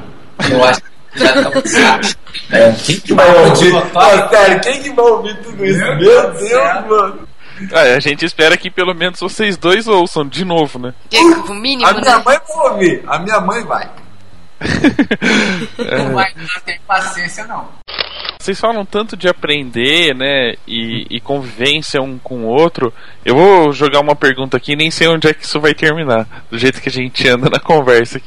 Mas vocês falaram que. Eu já não sei nem mais como que a gente começou a falar essas coisas. É. Vocês estão comendo ainda? não, terminei faz tempo. Ah, tá. É, vocês estavam falando de workshop, passar experiência, né? Essa essa coisa legal de, de, dividir as histórias, compartilhar conhecimento. É por que, que vocês decidiram fazer o último workshop, não fazer mais? Bom, na ah, real, isso é tenso. assim, eu, eu cheguei um dia no workshop pro Bruno e falei, mano, tô cansado, velho. Por quê? Eu falei, mano, eu tô esgotado, cara. Eu não aguento mais. Tipo, tô cansado. Workshop é o seguinte: é uma parada muito massa pra, assim, pra você dar, aplicar pra galera, né? Tipo, falar, tá lá na frente e mostrar. Porque isso faz você relembrar muitas coisas. E, e você aprende muito. Cara, é uma troca. Tipo assim, você aprende muito com a galera que tá lá. É impressionante. Só quem teve e tem a experiência de estar à frente de um workshop sabe disso. Só que ao mesmo tempo, a hora que acaba, meu, eu pareço um zumbi. Tipo, eu fico vegetando. Eu falo, caraca, mano, eu tô esgotado. Eu não carreguei tronco de árvore hoje. Eu não dei machadada em 30 árvores, mas eu tô acabado, velho. Que estranho isso. Então, tipo, é um, você fica esgotado. E a gente veio de uma maratona muito grande esse ano, muito grande de casamentos. E, meu, assim, muito trampo, muito trampo e pouco momento de curtir a vida, sabe? E aí eu falei pro Bruno, eu falei, cara, eu, eu quero fazer o último workshop, aí o que tá agendado, e eu não quero mais. Meu Bruno, meu, também tô cansado. Vamos tirar um tempo pra gente, vamos tirar esse ano pra gente. É, vamos fazer menos casamentos, vamos aprender mais, vamos buscar aprendizado, é, não só internet, não só entre amigos aqui, mas sei lá, ir no meio do mato de novo, voltar, sabe? Eu acho que todo homem precisa disso, contato com a natureza aí, sei lá, buscar inspiração de alguma forma. E esse ano, cara, de 2015, a gente não vai. É, eu creio que eu creio assim que seja o último mesmo, tá? Esse ano, sim, eu não posso garantir nada em 2016. Não sei como que vai estar 18 elementos em 2016. É muito louco falar do futuro. Assim, vai né? virar 16 elementos, entendeu? Tipo isso. Não, vai virar 9, né? Metade vai sair, aí fica só o outro, é 9. então, a gente não sabe, tipo, a gente precisa reestruturar a casa toda, né, com essa nova essa nova identidade que é nós, eu e o Bruno, mas é a velha, entendeu? Porque pô, era assim que começou em 2012, mas 2013 e 14 mudou, agora a gente vai voltar, então, meu, precisa. É muito louca, é mudança, mudança gera essas coisas mesmo. Então, a gente vai, sei lá, deu essa pausa aí, e é, é muito engraçado, porque os inbox que aparecem aqui pra gente, tipo, pelo amor de Deus, eu quero fazer isso o quê? Lá no Recife, mano. Você tá louco? Lá no fim do mundo. Eu, bom, Recife, lindão, né? Vamos lá, vamos curtir, tirar férias. Mas é o último, mano. E é assim, agora é a hora da gente aprender. Então, a gente vai estar tá se inscrevendo aí, se Deus quiser, em alguns workshops da galera, workshop VIP, e a gente vai em qualquer coisa de workshop. Não importa que não seja na área de casamento, porque a gente sempre teve isso, a gente sempre buscou inspiração fora do mercado de casamento. Então, meu, se tiver workshop do João Guedes, né, João Guedes, eu não posso ir no seu workshop. Nem eu. A gente não pode, a gente é proibido no seu workshop, viu, João Guedes? Então, mas, enfim, a gente vai onde for para aprender, mano. Esse ano é, é. que é aprendizado. Esse negócio de proibido, por que, que será que vocês são proibidos de ir no workshop dele? Ah, porque as minas é no couro, né? Do jeito que veio pro mundo. ah, mas é uma, é uma proibição é, específica do João ou é uma proibição específica que vocês têm um anel que apita quando vocês chegam lá? Não, é. Eu tenho um bambolê dourado aqui no meu dedo. E dá choque! Meu Deus não pode nem clicar no mouse que dá choque nessas horas aí. Eu tenho uma que vale 50 reais que eu comprei lá em São Paulo, porque a minha original eu perdi na praia. então, tipo, é a mesma coisa. Deus vive no workshop de João, Jesus. Ele, ele, às vezes ele implora, fala, cara, eu quero ter vocês no meu workshop. Eu falo, João, o dia que você fotografar um cara Aí a gente vai. Eu vou. Eu vou no do cara. Eu vou. Eu vou, por mais que eu não queira olhar nada, mas eu vou para te prestigiar, mas por enquanto não tem como. Nossa senhora. Mas ó, tipo, meu, o workshop, o nosso workshop ele é meio diferente. É mais imersão, assim. É, porque quando a gente chega lá. A gente pode falar tudo, né, É, eu não vou falar tudo, porque aqui também tem que vender o peixe, né, gente? Não, mas, mas é o último peixe, que é o último peixe também, vai mas tem a galera de Recife, né, meu? Não, mas já tá vendido já. Ó, o nosso workshop, quando a gente Mas você chega... vai ser longo? Não, rapidão. Ah, tá. Dois minutinhos, deixa eu cronometrar aqui. Meu relógio é meio louco, que eu nem sei eu ver a hora no relógio. Ó, a gente chega no, no rolê, a gente fala assim, ó, galera, se vocês quiserem saber a cor da cueca que a gente tá usando, a gente vai falar. E a gente não fala de técnica de fotografia, a gente não fala de fotógrafo, a gente não fala de nada. A gente fala dos problemas que a gente vive. O ênfase no workshop é os problemas que a gente vive, pessoal. Porque todo mundo acha que 18 elementos não tem problema pessoal. E a gente tem problema vezes... de pessoal, né? Não, é problema. a, a gente, muitas vezes, no ano passado a gente pensou em desistir, cara, eu e o Rafa. Porque tem, tem dia que eu tô tomando banho e falo, meu, meu trampo tá uma bosta e eu vou desistir. E daí, só que você tá à frente de um workshop, você tem que se doar para as pessoas. Tem a responsabilidade, pô, será que eu vou suprir a necessidade da galera tal? E a gente tem uma roda de fogueira à noite, que é onde todo mundo fala os problemas de cada um. Cara, e se ouve cada história, bicho, que aquilo ali te. Do mesmo jeito que você está esgotado o dia inteiro, você ouve uma coisa ali à noite que, tipo, meu, sabe, que pra gente valeu o workshop muito, muita, muita coisa pessoal mesmo, muita coisa tipo de. Porque todo mundo tem uma história.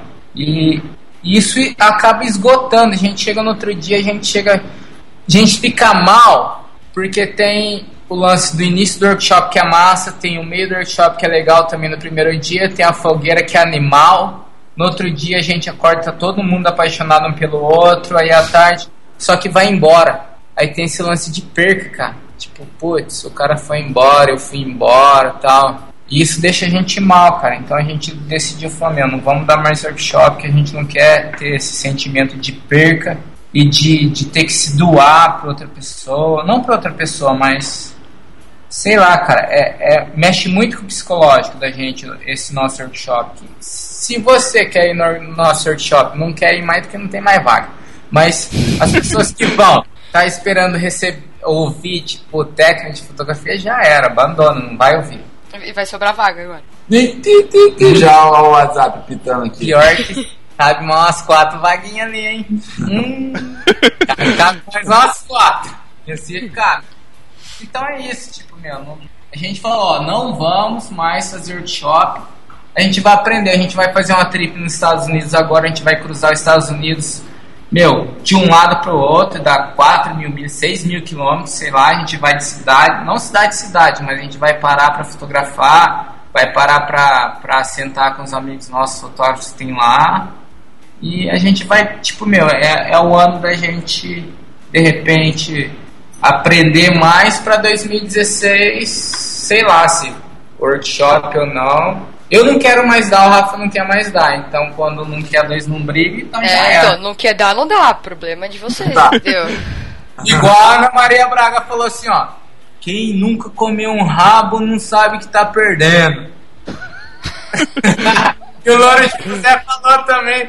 Nossa senhora, Bruno, essa foi fácil. Mas vamos lembrar que isso aí deve ser, deve ser alguma comida, né? É, rabo lá. Literalmente.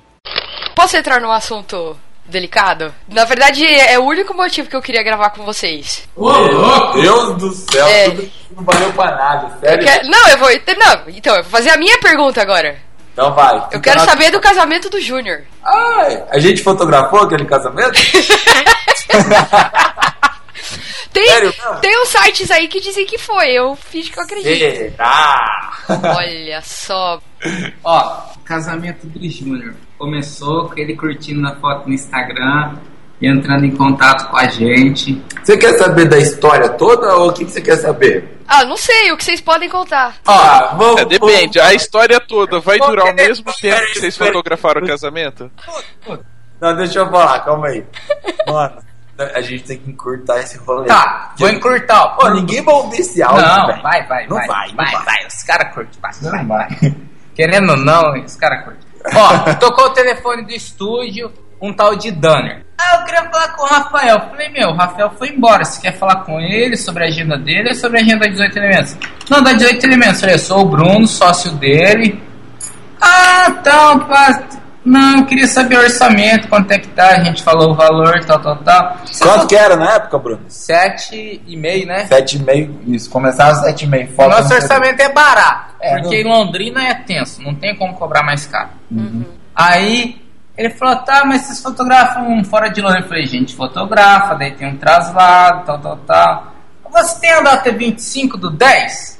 Eu falei, cara, eu tô batendo um contrato agora da segunda data e não tenho, bicho. Tipo, é 99% de chance que eu não tenha a data. Putz, cara, mas, pô, vocês podiam vir aqui pro interior, tal, tal, tal, tal, tal, tal. Falei, não, mas não vai rolar, cara. Daí ele falou assim, ó, tá, você tá me dando 1% de chance? Falei, tô. Eu vou abrir então o, o, o que tá acontecendo. Eu tô em contra- entrando em contato com vocês a, a, a pedido do Junior Lima. Aí eu falei assim, meu. E na hora arrepiou minha cabeça. Sabe quando arrepia a cabeça? Sei. Você pensou? Quem- não. Foi tipo o arrepio que eu tive quando eu vi a foto do casamento. Não, não, não, não, não, não. Falei assim, Do jeito que eles estão contando, ele deve ter falado assim: Caraca! Quem é Junior Lima? Não, pera. Não, ele já tinha curtido foto no Instagram, já sabia. Aí, não, isso Calma, espera, deixa a história. Eu falei assim, o Junior Lima, o Junior Lima mesmo, daí eu falei, é o irmão da Sandy. Falei, não, não precisa falar que é o irmão da Sandy, é o Junior Lima. Porque eu sempre curti o cara, porque, tipo, meu, o cara sempre tocou 20 instrumentos. Eu nunca tinha a imagem do Junior Lima como irmão da Sandy. Sempre eu tive a imagem do Junior Lima como Junior Lima. Tipo, meu, o cara é. O moleque é top. Tipo, falei, o moleque é sinistro e tal. Aí eu falei, é mesmo, cara? Ele falou, é. Eu falei, tá, então eu vou entrar em contato com a noiva, ver que. Porque era uma fotógrafa também, ver o que ela consegue fazer pra gente lá. Se ela conseguir mudar a data do casamento, a gente vai fazer. Desligou o telefone e tal, liguei pra ela, falei, ô velho, você tá sentado? Ele falou, tô. Não, vai vendo. Eu Eu falei, tinha- mano, você sabe quem que ligou pra gente agora pra gente fazer o casamento? Ele falou quem? Eu falei, Junior Lima, velho. Ele falou aquele que cantou tchê tchê tchê tchê. Falei, é o Gustavo Lima, animal. Agora, peraí, deixa eu abrir. Não, gente, eu sou lesado. Lesado, eu falo isso, não é, é verdade. Tipo, eu não sei nada que tá acontecendo. Nada. E eu não sabia quem que era Junior Lima. daí ele tava achando que era Gustavo Lima. Daí eu falei, vai no seu Instagram. Ele falou assim: é, vai no seu Instagram e escreve Aí, Junior Lima. Junior Lima. Daí, falei, você tá vendo que tá escrito aí Durval de Lima Júnior? Ele falou, tô. Falei, então, tá, esse continua sem saber quem é. Tá. Ele falou, não, esse cara aqui eu ia deletar ele. Que ele pediu pra eu curtir uma foto dele lá, eu ia deletar, mas eu achei a foto dele do perfil massa, eu fui ver. Falei, então esse aí. Não, calma aí. Só pra vocês entenderem. Ele começou a me seguir e tal. Aí ele falava assim, mano, ó, vê a foto que eu postei lá, não sei o quê. Deu, cara, quem que é esse cara, né, E meu? as fotos dele do Instagram são bem legais. Mano, Ô, o cara é é que vocês. Cara, calma. Aí eu peguei e falei assim: falei, ah, vou seguir esse cara. A hora que eu fui ver, ele tinha 90 e poucos mil seguidores. Eu falei, caraca, velho, esse cara é pica, mano. Comecei a curtir as fotos, uma mais louca que a outra. Eu falei, caraca, que animal o trampo desse cara. Daí eu falei, pro- daí quando o Bruno falou, ah, você sabe quem é esse cara? Eu falei, ah, fotógrafo de São Paulo, irmão. O cara é nervoso. E o cara viaja o mundo inteiro tirando foto. Ó, o Bruno, mano, você é muito burro. Você é muito burro. Daí vai, Bruno, você é burro. Esse cara aí é o da Sandy Júnior. Porque o, o cara que ligou pra gente, o Dani, ele falou ah, que ele conhece o Rafa no Instagram, tal, tal, tal. Aí ele ia deletar o cara que viu a foto do perfil massa. E a gente entrou em contato, a gente falou, cara, o que, que a gente vai fazer? A gente vai mentir pra noiva, vai falar. Pô, vamos falar real, velho. Ela é fotógrafa, ela vai entender. A gente falou, ó, meu, a gente tem um casamento, tal, tal, tal, tá rolando oportunidade. Falou, não, demorou, vamos mudar a data. Daí ela mudou a data e a gente fechou do Júnior. Aí, a gente foi encontrar ele em Maringá, que ele foi tocar. A banda Dexter, né, na época. É, que o Rafa achava que era uma bosta. E é massa, né? É animal, Ele mano. vai ouvir isso aqui, você tá ligado, Animal. né? Aí, tipo assim... Se ele ouvir, a gente vai pedir pra ele dar a entrevista contando a versão dele. Não, gente, ele vai gente, não- cê- vocês falaram que ele, que ele vai ouvir com certeza, meu coração já tá palpitando aqui. Não, ele vai ouvir. Espera que vocês vão chegar lá e vocês vão entender que ele vai ouvir. Aí, deu. A gente marcou meia-noite. Deu 11h50. Tava de boa, sentado No no hotel. hotel, tal, tal, tal. Pô, deu 11h59. A gente começou a me dar um, um calor. E um calor no Rafa, porque a gente falou: Putz, cara, é o Júnior, da Sandy Júnior. Ó, vocês têm que entender que a gente é do interior, tá ligado? Do interior. Londrina, eu chamo de fazendão iluminado, porque é uma fazenda isso aqui. Aí do nada, meu, dois moleque começam uma empresa que se chama 18 Elementos por, por nada. Aí do nada, do nada, aparece um, um, famoso atrás do nosso serviço. Falei, mano, é mentira esse mentira, bagulho. Mentira, mentira. Aí a gente, aí abriu o, elevador, e é bom que você esteja ouvindo mesmo, viu, Júnior? Você vai ouvir. Vê um cotoquinho andando, pequenininho. Cara, me começou a dar um. Daí beleza, a gente viu tal, foi no quarto, conversou, tal, tal, tal, massa pra caramba. Tipo, meu, era. O moleque era. Era aquilo que eu sempre tipo, pensava dele, tipo, um cara bom pra caramba em tudo que faz e tal. A gente foi pro show que ele ia tocar, a gente ficou no camarim, e o camarim com o Junior Lima agrega valor, hein? Peraí, peraí. a gente tá conversando e dele começou a falar das nossas fotos. Mano, ó, e o iPad na mão e mostrando as paradas. Eu falei, Júnior, mas como assim, brother? Meu, ele, assim, é difícil abrir algumas coisas que ele falou aqui, né? Mas assim, foi algo que eu falava, cara, como? Por que eu? Por que, né? Por que eu falo 18? Porque é 18, cara. Dele, cara, eu gostei, mano. Eu poderia contratar qualquer outro do mundo, mas eu quero contratar vocês. Eu quero vocês pro meu casamento e ponto final. Eu falei, caraca. E tipo assim, é, tem coisa. Não, e a Mônica também, que é a mina dele, ela fotografa também. E é, ele é fotógrafo, gente. Faz muito tempo que esse moleque fotografa. Fotografa com filme, na Ele na fotografava com filme, a mãe dele me ensinou. E, meu, a história da fotografia dele ia ser muito massa. Ele vai estar tá no papo de fotógrafo. Eu vou colocar ele nesse é. rolê. Com ele. Eu duvido. Ah, pra, posso, posso falar uma eu coisa? Eu vou até Londrina dar um beijo em vocês se vocês fizerem isso. Não, deixa eu, eu posso falar, deixa eu fazer uma, umas pequenas observações nessa conversa, então. Cadê? É, o, o primeiro workshop que eu fiz quando eu me tornei fotógrafo foi aqui em Campinas com um fotógrafo chamado Jorge Bispo. Nossa, ô louco. Ô, louco. Jorjão, top. Uma das alunas dele no dia do workshop era a Noemi. Aham. Uhum. É, então. Ela é da correria das antigas. Ó, se ele tiver online aqui, a gente vai pôr ele ao vivo aí. Nossa senhora, morri. Eu tô falando aí, sério. Aconteceu. Sério? Aí a gente foi no hotel, tal, tal, tal, e ele falou assim, cara, quando eu conheci a Mônica, blá, blá, blá, blá, é, eu falei, se um dia eu casar, vai ser esse cara que vai fotografar. Beleza, daí a gente foi pro hotel, se conheceu, a gente foi para São Paulo, o santo bateu, e a gente virou bro, assim, tipo. E o casamento dele foi suave, cara, porque a gente chegou lá, tipo, como se fosse. Não só ele, mas todos os noivos que a gente fotografa, a gente tem um lance meio bro, assim, com os caras. A gente tenta entrar no mundo deles para aplicar a gente não aplica nossa fotografia exata em cima do, de todos os casais. A gente entra no mundo deles e vê a fotografia que eles enxergam e tenta aplicar aquilo que a gente sabe em cima daquilo que eles enxergam. E a gente conseguiu isso nele. Daí a gente, tipo, meu, hoje em dia a gente é bro. Tipo, a gente é brother assim e, e se a gente meu, na real, ele vai estar tá aí falando em próximo. Já acabei de mandar mensagem aqui pra ele. ele tá...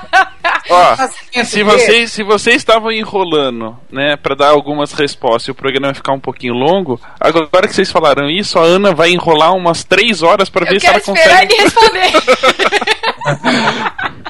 o casamento dele foi animal, porque assim, Teve um cara que é diretor de, fotogra diretor de fotografia de cinema, um cara argentino. E a fotografia de cinema argentina é top, porque os caras têm um seriado top lá. Aí o cara fez toda a cerimônia tal, todo um roteiro. Um, um roteiro e a gente trampou em cima daquilo. Oi, isso, tipo assim. Foi tipo, meu, fotografar um filme, tinha todo um esquema, era bem louco. E, e foi bem massa. É, e fotografar os caras, tipo, não é que foi diferente, é porque antes da gente fotogra fotografar o casamento, a gente tava num lance tão que Amigo, o santo né? bateu, que, meu, que a gente tava lá. Na real, todos os casamentos a gente é assim, cara. A maioria, não todos, 99%. A gente é assim, a gente tá lá pra fotografar, tipo, se eu tivesse fotografando o casamento do Rafa, o Rafa fotografando o meu casamento. Tipo, é bro, brodaço total. E com o Júnior não foi diferente. não foi nada. E eu acho que assim, o mais massa, sempre eu falo pros caras, falei semana passada, sábado, eu falei pra um, pra um cara videomaker lá, film, filmmaker, né? Ah, cara que Curitiba. filmador, todos é. Eu falei, cara, sabe qual que é a parada mais massa da nossa profissão? Colecionar pessoas, cara. Que todo pico que a gente vai, a gente acaba fazendo um amigo, uma amizade e tal. E com o Júnior, tipo, meu, não é diferente. Tipo, o cara é, é brodaço, assim. O moleque é, o moleque é pica, velho. Ele é bom, não adianta. O moleque é noiado, ele é bom em tudo que ele faz. Tipo, ele, a pira dele é pegar um bagulho que ele não sabe e aprender e ficar na noia ali até aprender e ficar bom. E o moleque é bom, cara. É... Essa, essa, deixa eu fazer uma pergunta. Vocês, vocês falaram do casamento dele é, sobre a questão que o cara já fez um roteiro, fez todos os esquemas. Isso não atrapalhou a criatividade de vocês? Tá, deixa eu contar aí. Vai... Isso porque ele perguntou o que, que ele queria que eu falasse. Peraí. É, o Pix Pergun... vai estar ouvindo, Pix, mas você sabe que a pegada é mais embaixo e a gente vai estar em conversa. Se tiver um, um ensaio pra gente fotografar, a gente vai estar fotografando. Assim, ele chegou, apresentou aquilo, né? A gente, como respeito, a gente foi lá, ficou na reunião e tal, e pai, ele apresentou. Não, beleza, é isso aqui que vai acontecer. Olhei pro Rafael, você ouviu tudo que ele falou? Ouvi. Então foda-se, irmão, nós não vai fazer nada disso, nós vamos fazer nosso trampo. é, ué, porque o Júnior e a Mônica eles falaram isso. Falaram, cara, ah, e detalhe, uma semana antes, duas semanas antes, o assessor deles ligou pra gente e falou assim: É, eu atendi o telefone. Ô Bruno, aqui é do Junior. Eu falei, beleza, isso. Ó, a única coisa que o Junior pediu pra gente é pra não colocar limite em vocês e regras. Eu falei, demorou, então é nós. Então a gente fez aquilo que a gente achava que tinha que fazer. Igual todo casamento a gente faz. A gente faz aquilo que, meu, que tá rolando no dia. A gente faz o melhor pros noivos. A gente, ai, foto coluna social, não sei que, jornal. Ou eu não fotografo pra coluna social, não fotografo pra jornal, fotografo pros noivos. Tipo, então a gente fez aquilo que para eles e graças a Deus a gente, meu, conseguiu suprir assim ah, mas é difícil falar do Júnior porque o Júnior é brother, mano. O Júnior é. Eu tô esperando o barulhinho do WhatsApp. Não, eles estão disfarçando, você percebeu? Que eles falam um negócio e depois tentam, não, mas o Júnior é brother. Quer dizer, eles estão então, tentando fazer o meio campo porque eles têm, eles acreditam mesmo que ele vai ouvir isso aqui, entendeu? Oh, oh, eu espero que ele vá ouvir. Vou WhatsApp pra Mônica, então, que o Júnior é memezado também. Não, é, mas assim, a gente coisa... tem que explicar para as pessoas que eles não podem falar tudo porque é uma questão de contrato também, né? É, deixa eu falar. Sim. Só para as pessoas fala. entenderem por que, que eles estão picotando a história e não pode é. falar. Enfim, tem todo. Tem casamento que a gente fotografa, que não pode postar foto e tal. O dele, assim, a gente podia publicar as fotos é, que foram publicadas pela mídia. E a gente decidiu de não publicar. Por quê? Vocês podem chamar a gente de louco, do que for, tá? Meu, enfim, esse foi um posicionamento meu e do Bruno e a gente achou que isso era certo.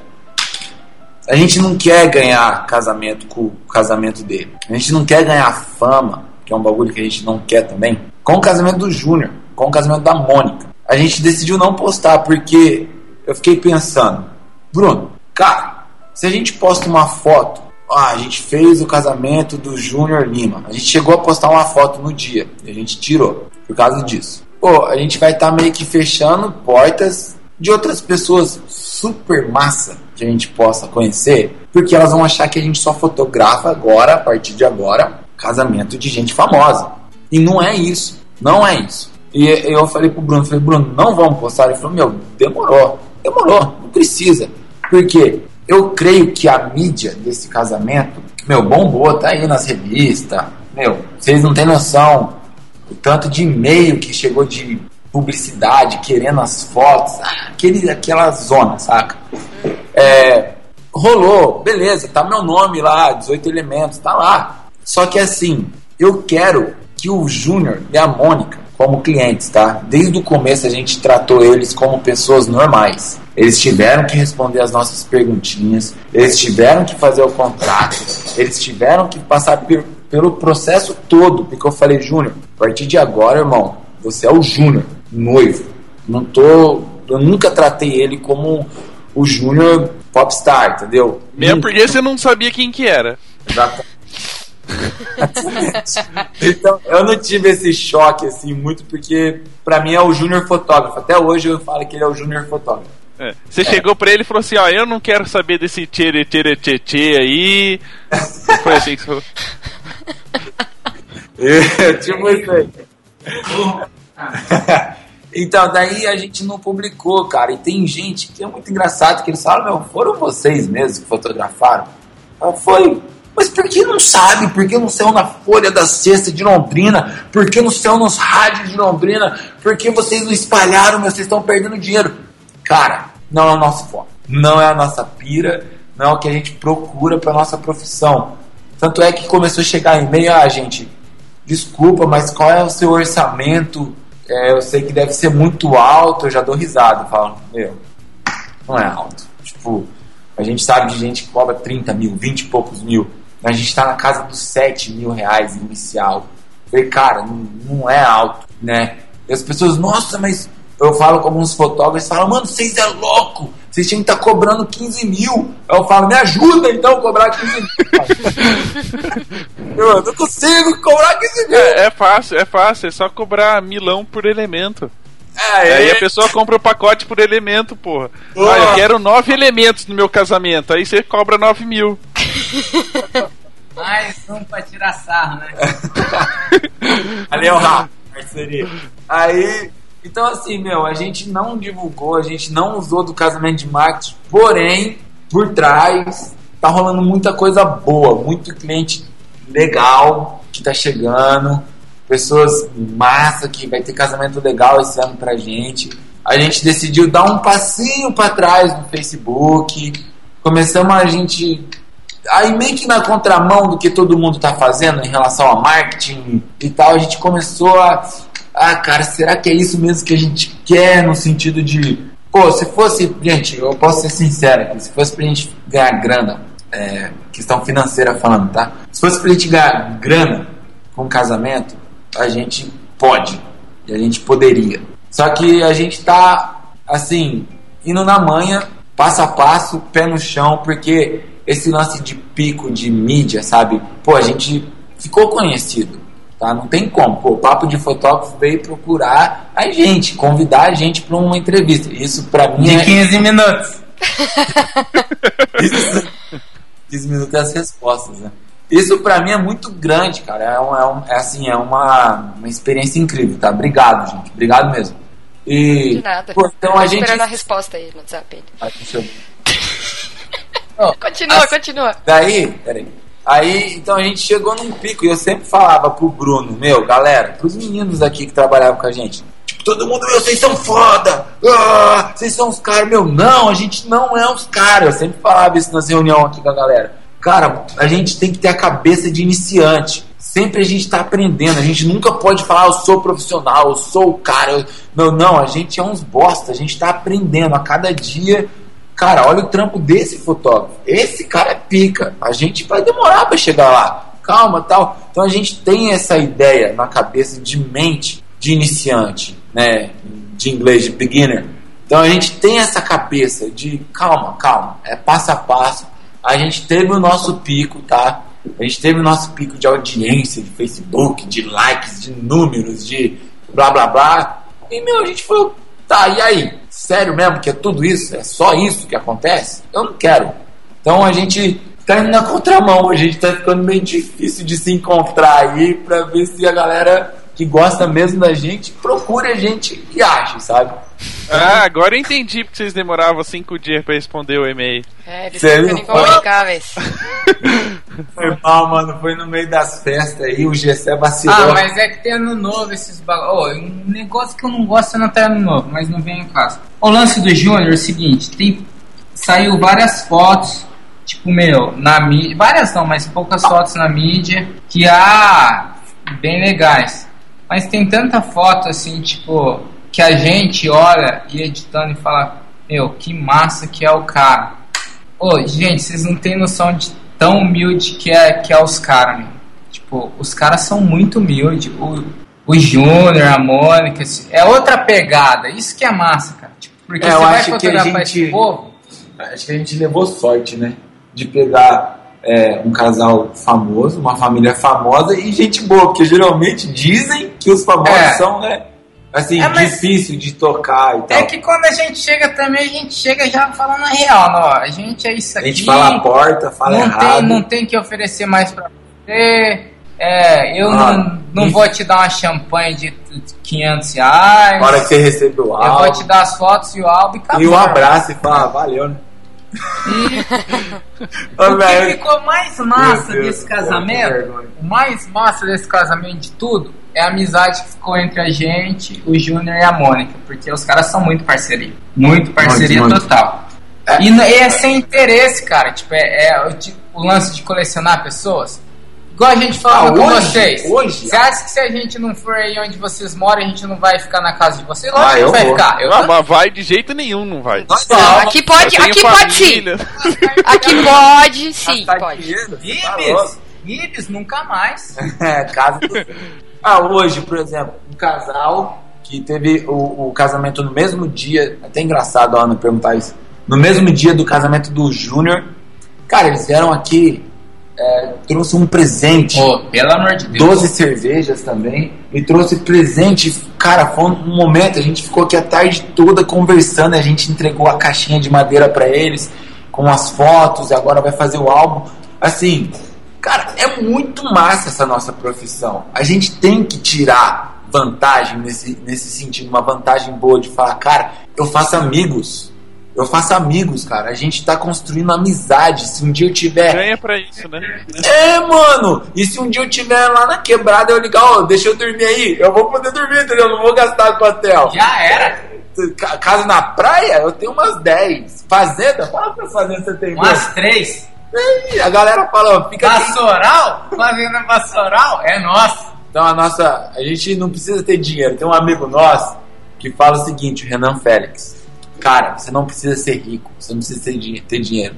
Você só tem que ter, como que é que ele fala, Bruno? Influência. Influência, só isso. É, pra, quem não, pra quem não sabe, o Renan tem um outro nome artístico, né?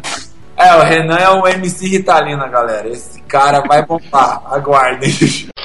Mudando um pouco de assunto e voltando pro hum. contexto fotográfico e não celebridades. É, essa questão de essa questão que vocês falaram, ah, a gente vai tirar um tempo para para nós, né, poder viajar, fazer essa viagem pelos Estados Unidos.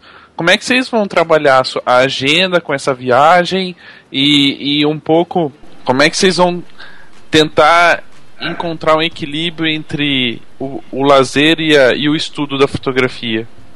Olha só, esse ano, 2015, a gente quer fazer no máximo, explodindo, explodindo 40 casamentos, tá? Hoje, é, ano passado, a gente fez 72 casamentos. Então a gente tem tempo, igual. Eu tô com a agenda aqui na minha frente, ó, só pra você ver. É, mês que vem eu tenho um casamento. No outro mês eu tenho dois, três, três casamentos. E tipo assim, é tudo pingadinho. Então a gente vai se planejar legal para fazer essa viagem. Se der certo em março, eu não sei. É, tem que ver meu visto aí que eu perdi o direito de entrar nos Estados Unidos porque eu tinha o, o green card e eu perdi, fiquei mais de seis meses fora, agora eu preciso tirar o visto novamente. Então, a gente está nesse processo para ver se vai em março, senão a gente vai planejar mais para frente. Mas a gente está fazendo uma, uma, uma, logística, assim, de, de como a gente vai fazer. Igual, eu conheci muitos fotógrafos lá, muitos, muitos, muitos, pelos Estados Unidos todo. Então, a gente está entrando em contato com alguns para a gente fazer workshops VIPs com eles. E na real nem vai ser cobrado, é tudo brother mesmo, né? vai ter que pagar só cerveja. é tudo louco da cabeça. E a gente vai num carro e vai dormindo na barraca, a gente vai fazer uma parada, vai alugar um carro lá e vai dar um rolê, mano. De tentar buscar uma energia boa do além. Vocês vão enganar as mulheres, falar que estão indo só pra estudar ou elas vão. Não vai pra Vegas, cara. Nada, vai deixar nada pega. a pergunta é, é, massa, porque assim, tipo, você perguntou como fazer, tipo, questão de fotografia e lazer, tal, tal, tal, diferenciar. Porque a gente chegou em 2014, no final do ano, a gente chegou no modo automático. Tipo, ah, a gente sabe fazer o que faz e vamos fazer tal, tal, tal. Aí, tipo, com a criatividadezinha aqui ou outra tal. Mas o nosso hobby é fotografia. Tipo, a gente precisa tirar um lance assim, sem ter que no contrato assinado ali fotografar. A gente precisa ter um lance, tipo, fazer uma trip e tal e fotografar na trip. Porque a gente só exer...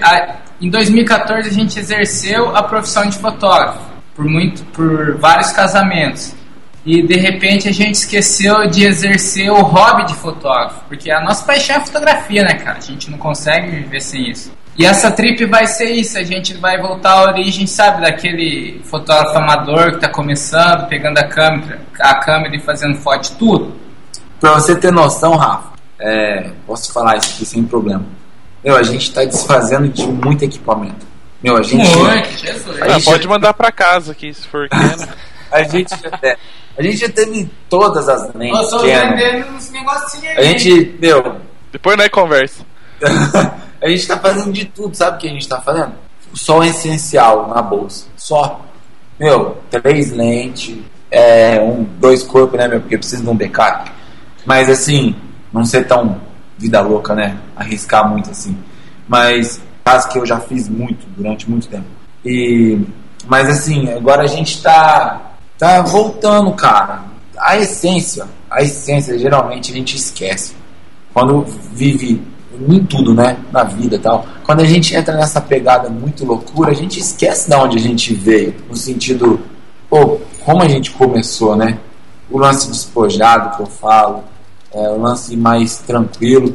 E agora eu acho que chegou a hora da gente voltar. É um, igual, a gente vai mudar toda 18 elementos, a logo, vai mudar tudo, vai Tipo, tudo, tudo, tudo, identidade visual. E vai começar de novo, cara, tranquilo, sem preocupação de likes em páginas, sem preocupação de quantos compartilhamentos, sem preocupação de números. Cara, entrou numa, no modo zen da parada, sabe?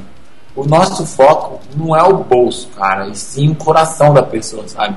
Então, a gente tá meio sumido aí. Esses dias os caras falaram, meu, por que você colocou a foto branca no Facebook? E, cara, eu queria desaparecer um pouco mesmo.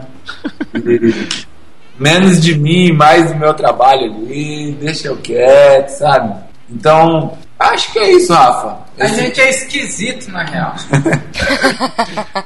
tatu, tipo tatu, né? Quer ficar meio buraco, sei ah, lá. Ah, não é que pra gente, tipo, meu, é, é um lance de responsa esse esse lance das pessoas veem a gente como inspiração, como esse negócio pra gente muitas vezes acaba meio que é. tipo, fazendo mal, assim. Psicólogo que, que aguarde a gente. É, né? não, psiquiatra é, 300 por mês, fácil mais 180 de remédio. Agora eu vou entrar na acupuntura. Tô não, pirei é, na acupuntura. O cara é. falou que é bom. E remo, vamos fazer remo? Pá, remar mesmo.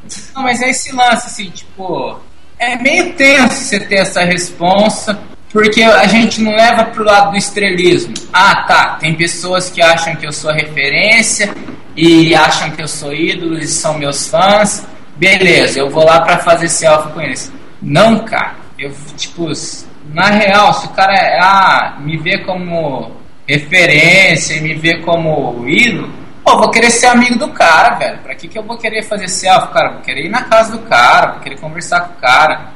Não tem esse. Acho que é de onde a gente veio, assim, tipo, os nossos pais, eles, eles deram educação pra gente simples, né? Tipo, não tem esse lance de. Graças a Deus nunca subiu na cabeça esse lance de fotografia. Ah, pra você ter noção que eu não falei, eu jogava futebol, cara. Eu cheguei a, a quase me profissionalizar no Atlético Paranaense é, que na época foi campeão brasileiro. Então, esse lance de mídia, eu, eu meio que vivi um lance assim meio parecido. Eu vi que na real esse temporário e vazio. Então eu tento, eu tento. É muito louco, né? Cara? É, a nossa estrutura é a nossa família, nossos amigos e os amigos que a gente conhece através da fotografia e viajar para outras cidades e poder dormir na casa dos outros igual a gente vai dormir na casa do, do, Rafa. do Rafa. E da Ana. E da Ana. então, na verdade, vocês vão ter que se dividir, porque a gente tá bem longe um do outro. Ah, não dá nada, a gente vai pra cada um vai pra um. Não, então a gente fica na sexta na casa do Rafa e no sábado na casa da Ana. Não, mas a Ana mora em outra cidade. Não, eu moro em São Paulo, Osasco, São Paulo, e o Rafa mora em Campinas. Osasco? Daqui duas semanas eu tô aí, fica Ô. Osasco é Ah, é? Ô, Ô, louco. perto da casa da Gi. É, da G, da É. É. Não, a gente vai estar tá aí e a gente vai na casa da Ana. Só que e você vai fazer uma janta assim, ó. Metade com carne, metade sem carne. Porque... Eu fazer Não, janta? não. Eu não faço, eu faço eu- miojo, velho. É, então, é o que eu ia explicar. A única coisa que vocês vão ter é miojo sem o pozinho e miojo com um pozinho de carne. Aí, demorou. Você prefere sem o pozinho? Pode pôr manteiga ou não? manteiga aí, minha manteiga mija. Fica bom, né? É, o- Galera, a gente, a gente tenta ser humano, assim, mas.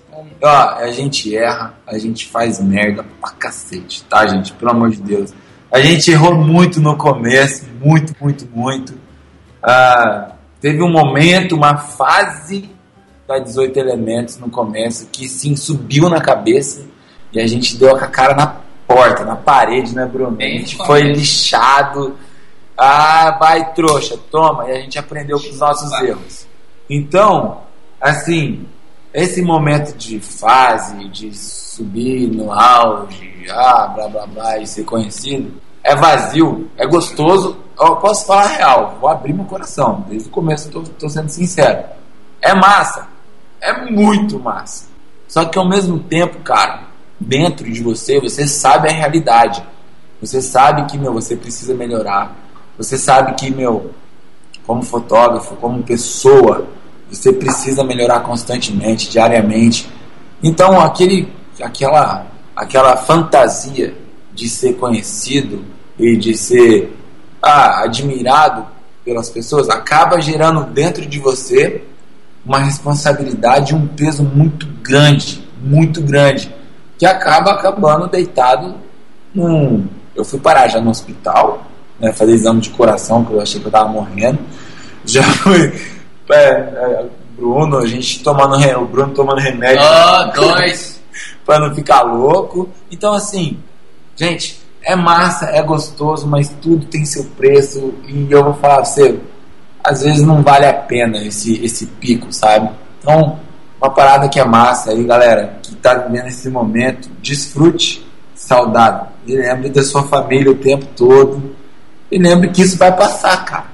É momentâneo, vai passar. E dê atenção pras pessoas, cara, porque isso assim, se a pessoa te acha referência e curte seu trampo e tipo tem você como ídolo, Eu tô aqui ela fantasia um lance na cabeça dela. E quando ela tá pessoalmente com você, se você ignorar aquela pessoa ou querer ser alguém mais que, que, que aquela pessoa, ou isso vai ser frustrante para tudo aquilo que aquela pessoa construiu. Construiu. O castelinho de areia dela. Igual quando a gente era criança, que a gente acreditava em Papai Noel e depois descobriu que Papai Noel não existia. Tá zoando que não existe, mano. Não existe, não. Zoando, Não, Viu? não existe. Sério mesmo? Não, não existe. Viu, Ana Cariani?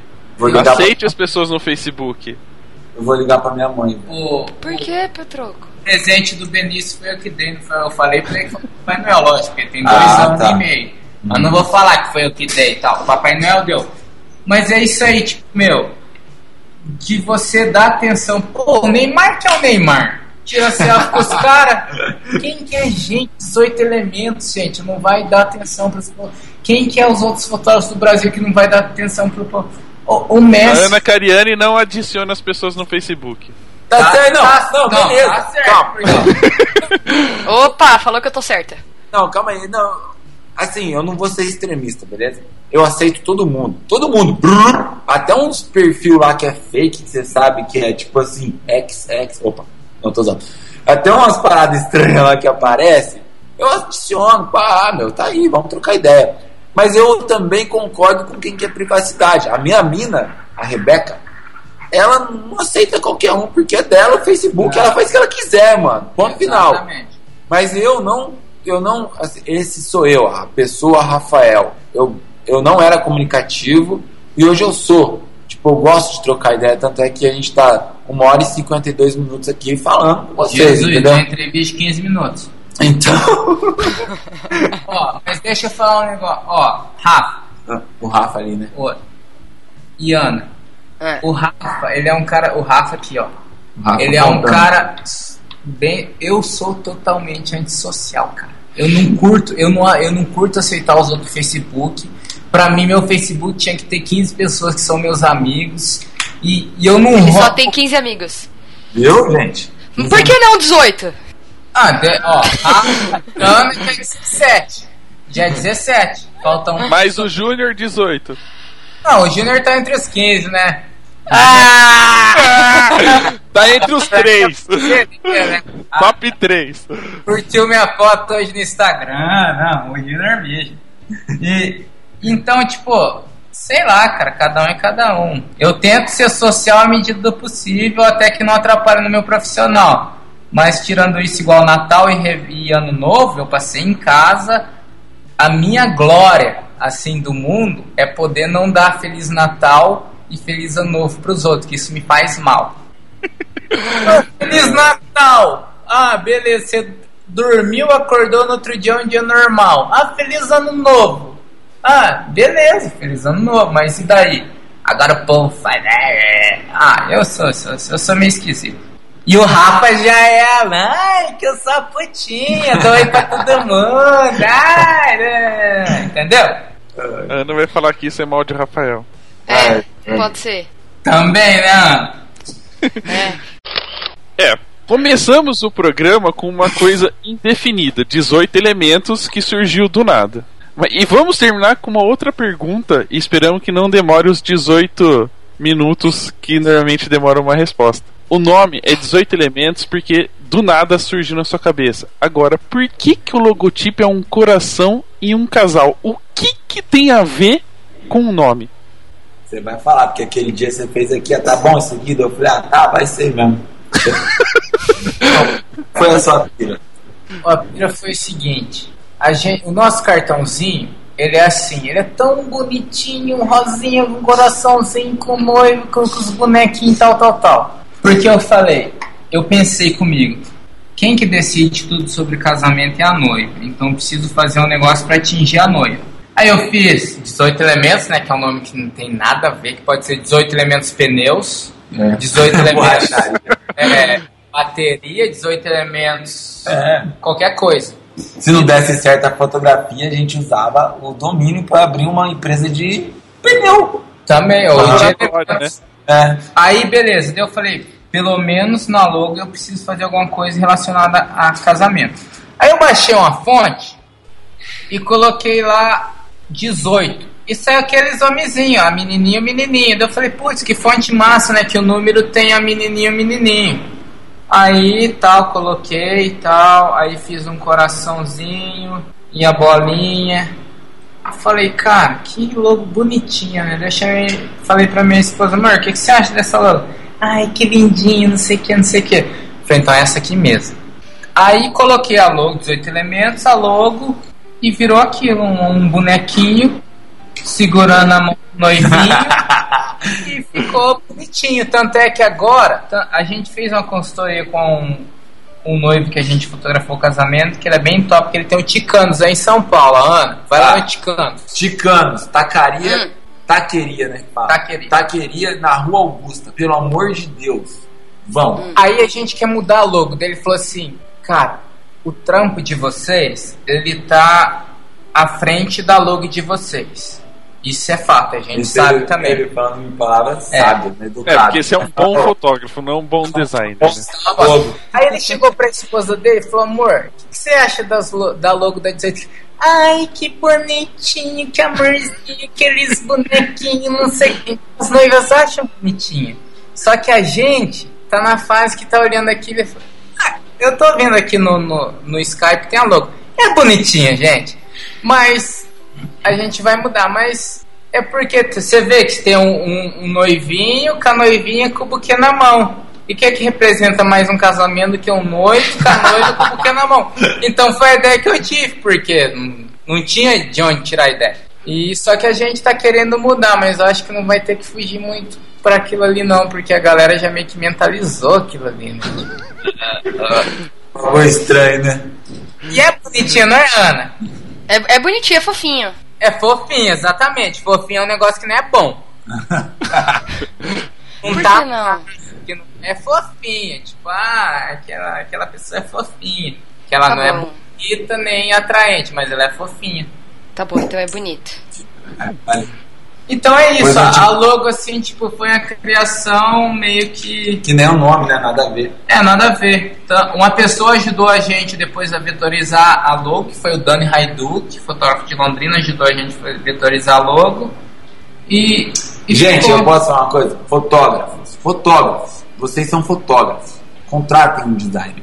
Contratem É, pessoas verdade. especializadas em certas áreas. A gente não sabe fazer tudo, tá? O fotógrafo tem esse, esse lance, não, eu faço É, tudo. faz tudo. Eu tô, assim, a parte de Eu tô falando porque a gente é assim, tá, galera? identidade visual, eu que fazia tudo e eu tô cansado disso. Aí eu prefiro ver outras coisas, seriado e tal. Então contrate uma pessoa, contrate uma assessora de Empresarial. empresarial, um design, um tudo, e vai fotografar. Um respondedor de e-mails. É, o O Gessé Gessé, Barbudo. barbudo. Grosso. A Ana vai conhecer ele, que ele vai dormir na casa dela. Ah, vai? Então tá bom. então vamos aproveitar que a gente já falou do GCE. É, como é que as pessoas fazem para entrar em contato com ele? Para ver como ele responde o e-mail amorosamente, como o desenho fofinho do logo de vocês. Ó, pra entrar em contato com a 18 Elementos, com o Gessé Liberato, que é uma pessoa bem fofinha, querida, bonito. fotografia 18 arroba gmail.com. Ah, mas por que, que vocês não têm o, domi- o e-mail tipo fotografia 18 arroba 18 elementos.com? Porque a gente não quis. A gente quis o, o Gmail que é mais fácil. Tem lá, então, quando é o baixa aplicativo, tá ali o Gmail. Então é fotografia. Não é porque a gente, ah, a gente não tem credibilidade. A gente usa o Gmail, pronto, acabou. Fotografia 18 arroba gmail.com. Você Ou- vai falar com o Gessé Liberato, que é muito querido no Nossa, um amor de e-mail. Um pessoa, amor de pessoa.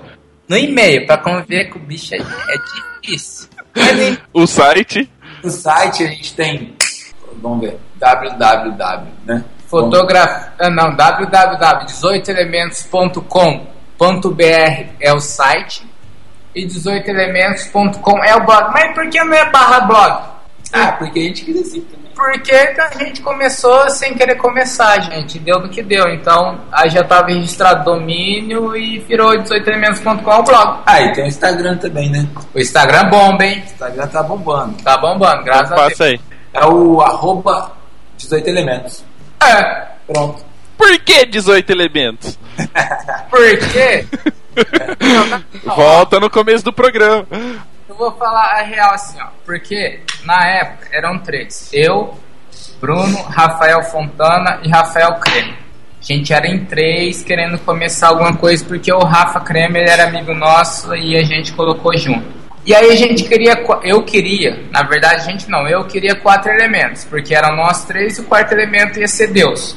Só que, tipo, meu, já, tava, já tinha registrado o domínio. quatro-elementos.com, quatro-elementos.com.br, .net, tinha tudo registrado e sobrou alguns números. E aí sobrou 18, e aí na hora eu falei, ah, vai 18 mesmo, que é a idade que o pai libera a filha pra casar, e virou 18. Mas era pra ser quatro, que na verdade depois o Rafa conheceu a mina e foi embora e virou dois elementos, que aí o Rafa, e é 18 elementos. O cara hoje fotografa pra Marinha, velho. Lá em Vitória do Espírito Santo. Que trampo massa. O dia inteiro em cima do helicóptero, fotografando os treinamentos. Ó, mas 18 elementos é tão interessante. Quando o Léo da, foto, da Fotografar, ele ficou sabendo da gente, ah, a, a- uma menina falou pra ele, ah, dá um. ah, acho que é Fer, que Telencar, falou, dá uma olhada no trampo do 18 elementos. Ele falou, 18 elementos? O que, que é isso, meu? 18 elementos. Então gera curiosidade na pessoa. Uma outra pessoa que entende de, de marketing, desse bagulho, também falou que ele soa legal, né? 18 elementos. Tipo, então. como que ele vai mudar agora? Agora não muda. E como vocês.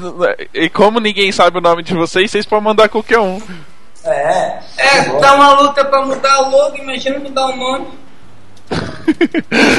Então tá bom.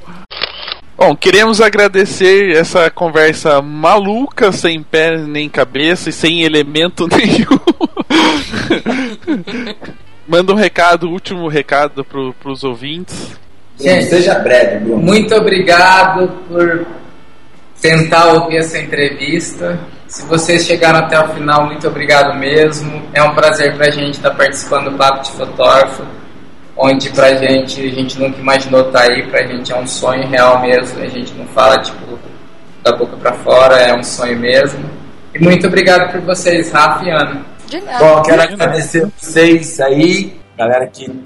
Se você colocou pra frente o áudio, vai ver porque eu acho que você é hiperativo e você precisa tomar Ritalina. Entre em contato com a Miss Ritalina porque você tem problema de hiperatividade. Agora, se você conseguiu ouvir tudo aí, valeu, obrigado de coração. Obrigado, obrigado a Ana e o Rafa pelo convite. Muito, muito obrigado de coração mesmo, vocês são demais. Desculpa qualquer coisa, se a gente desanimou aí, não é tudo que a É. gente. É, tamo aí. Valeu, galera. Obrigado mesmo. Valeu, valeu, valeu. Abraços, tchau. Valeu, tchau.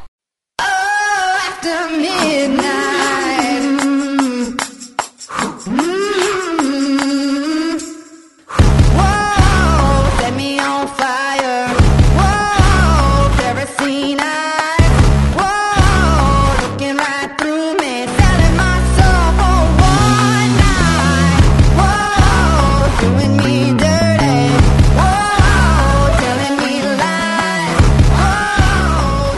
que, que a galinha atravessou do outro lado da rua? Ela queria querer chegar do outro lado. Ah, é.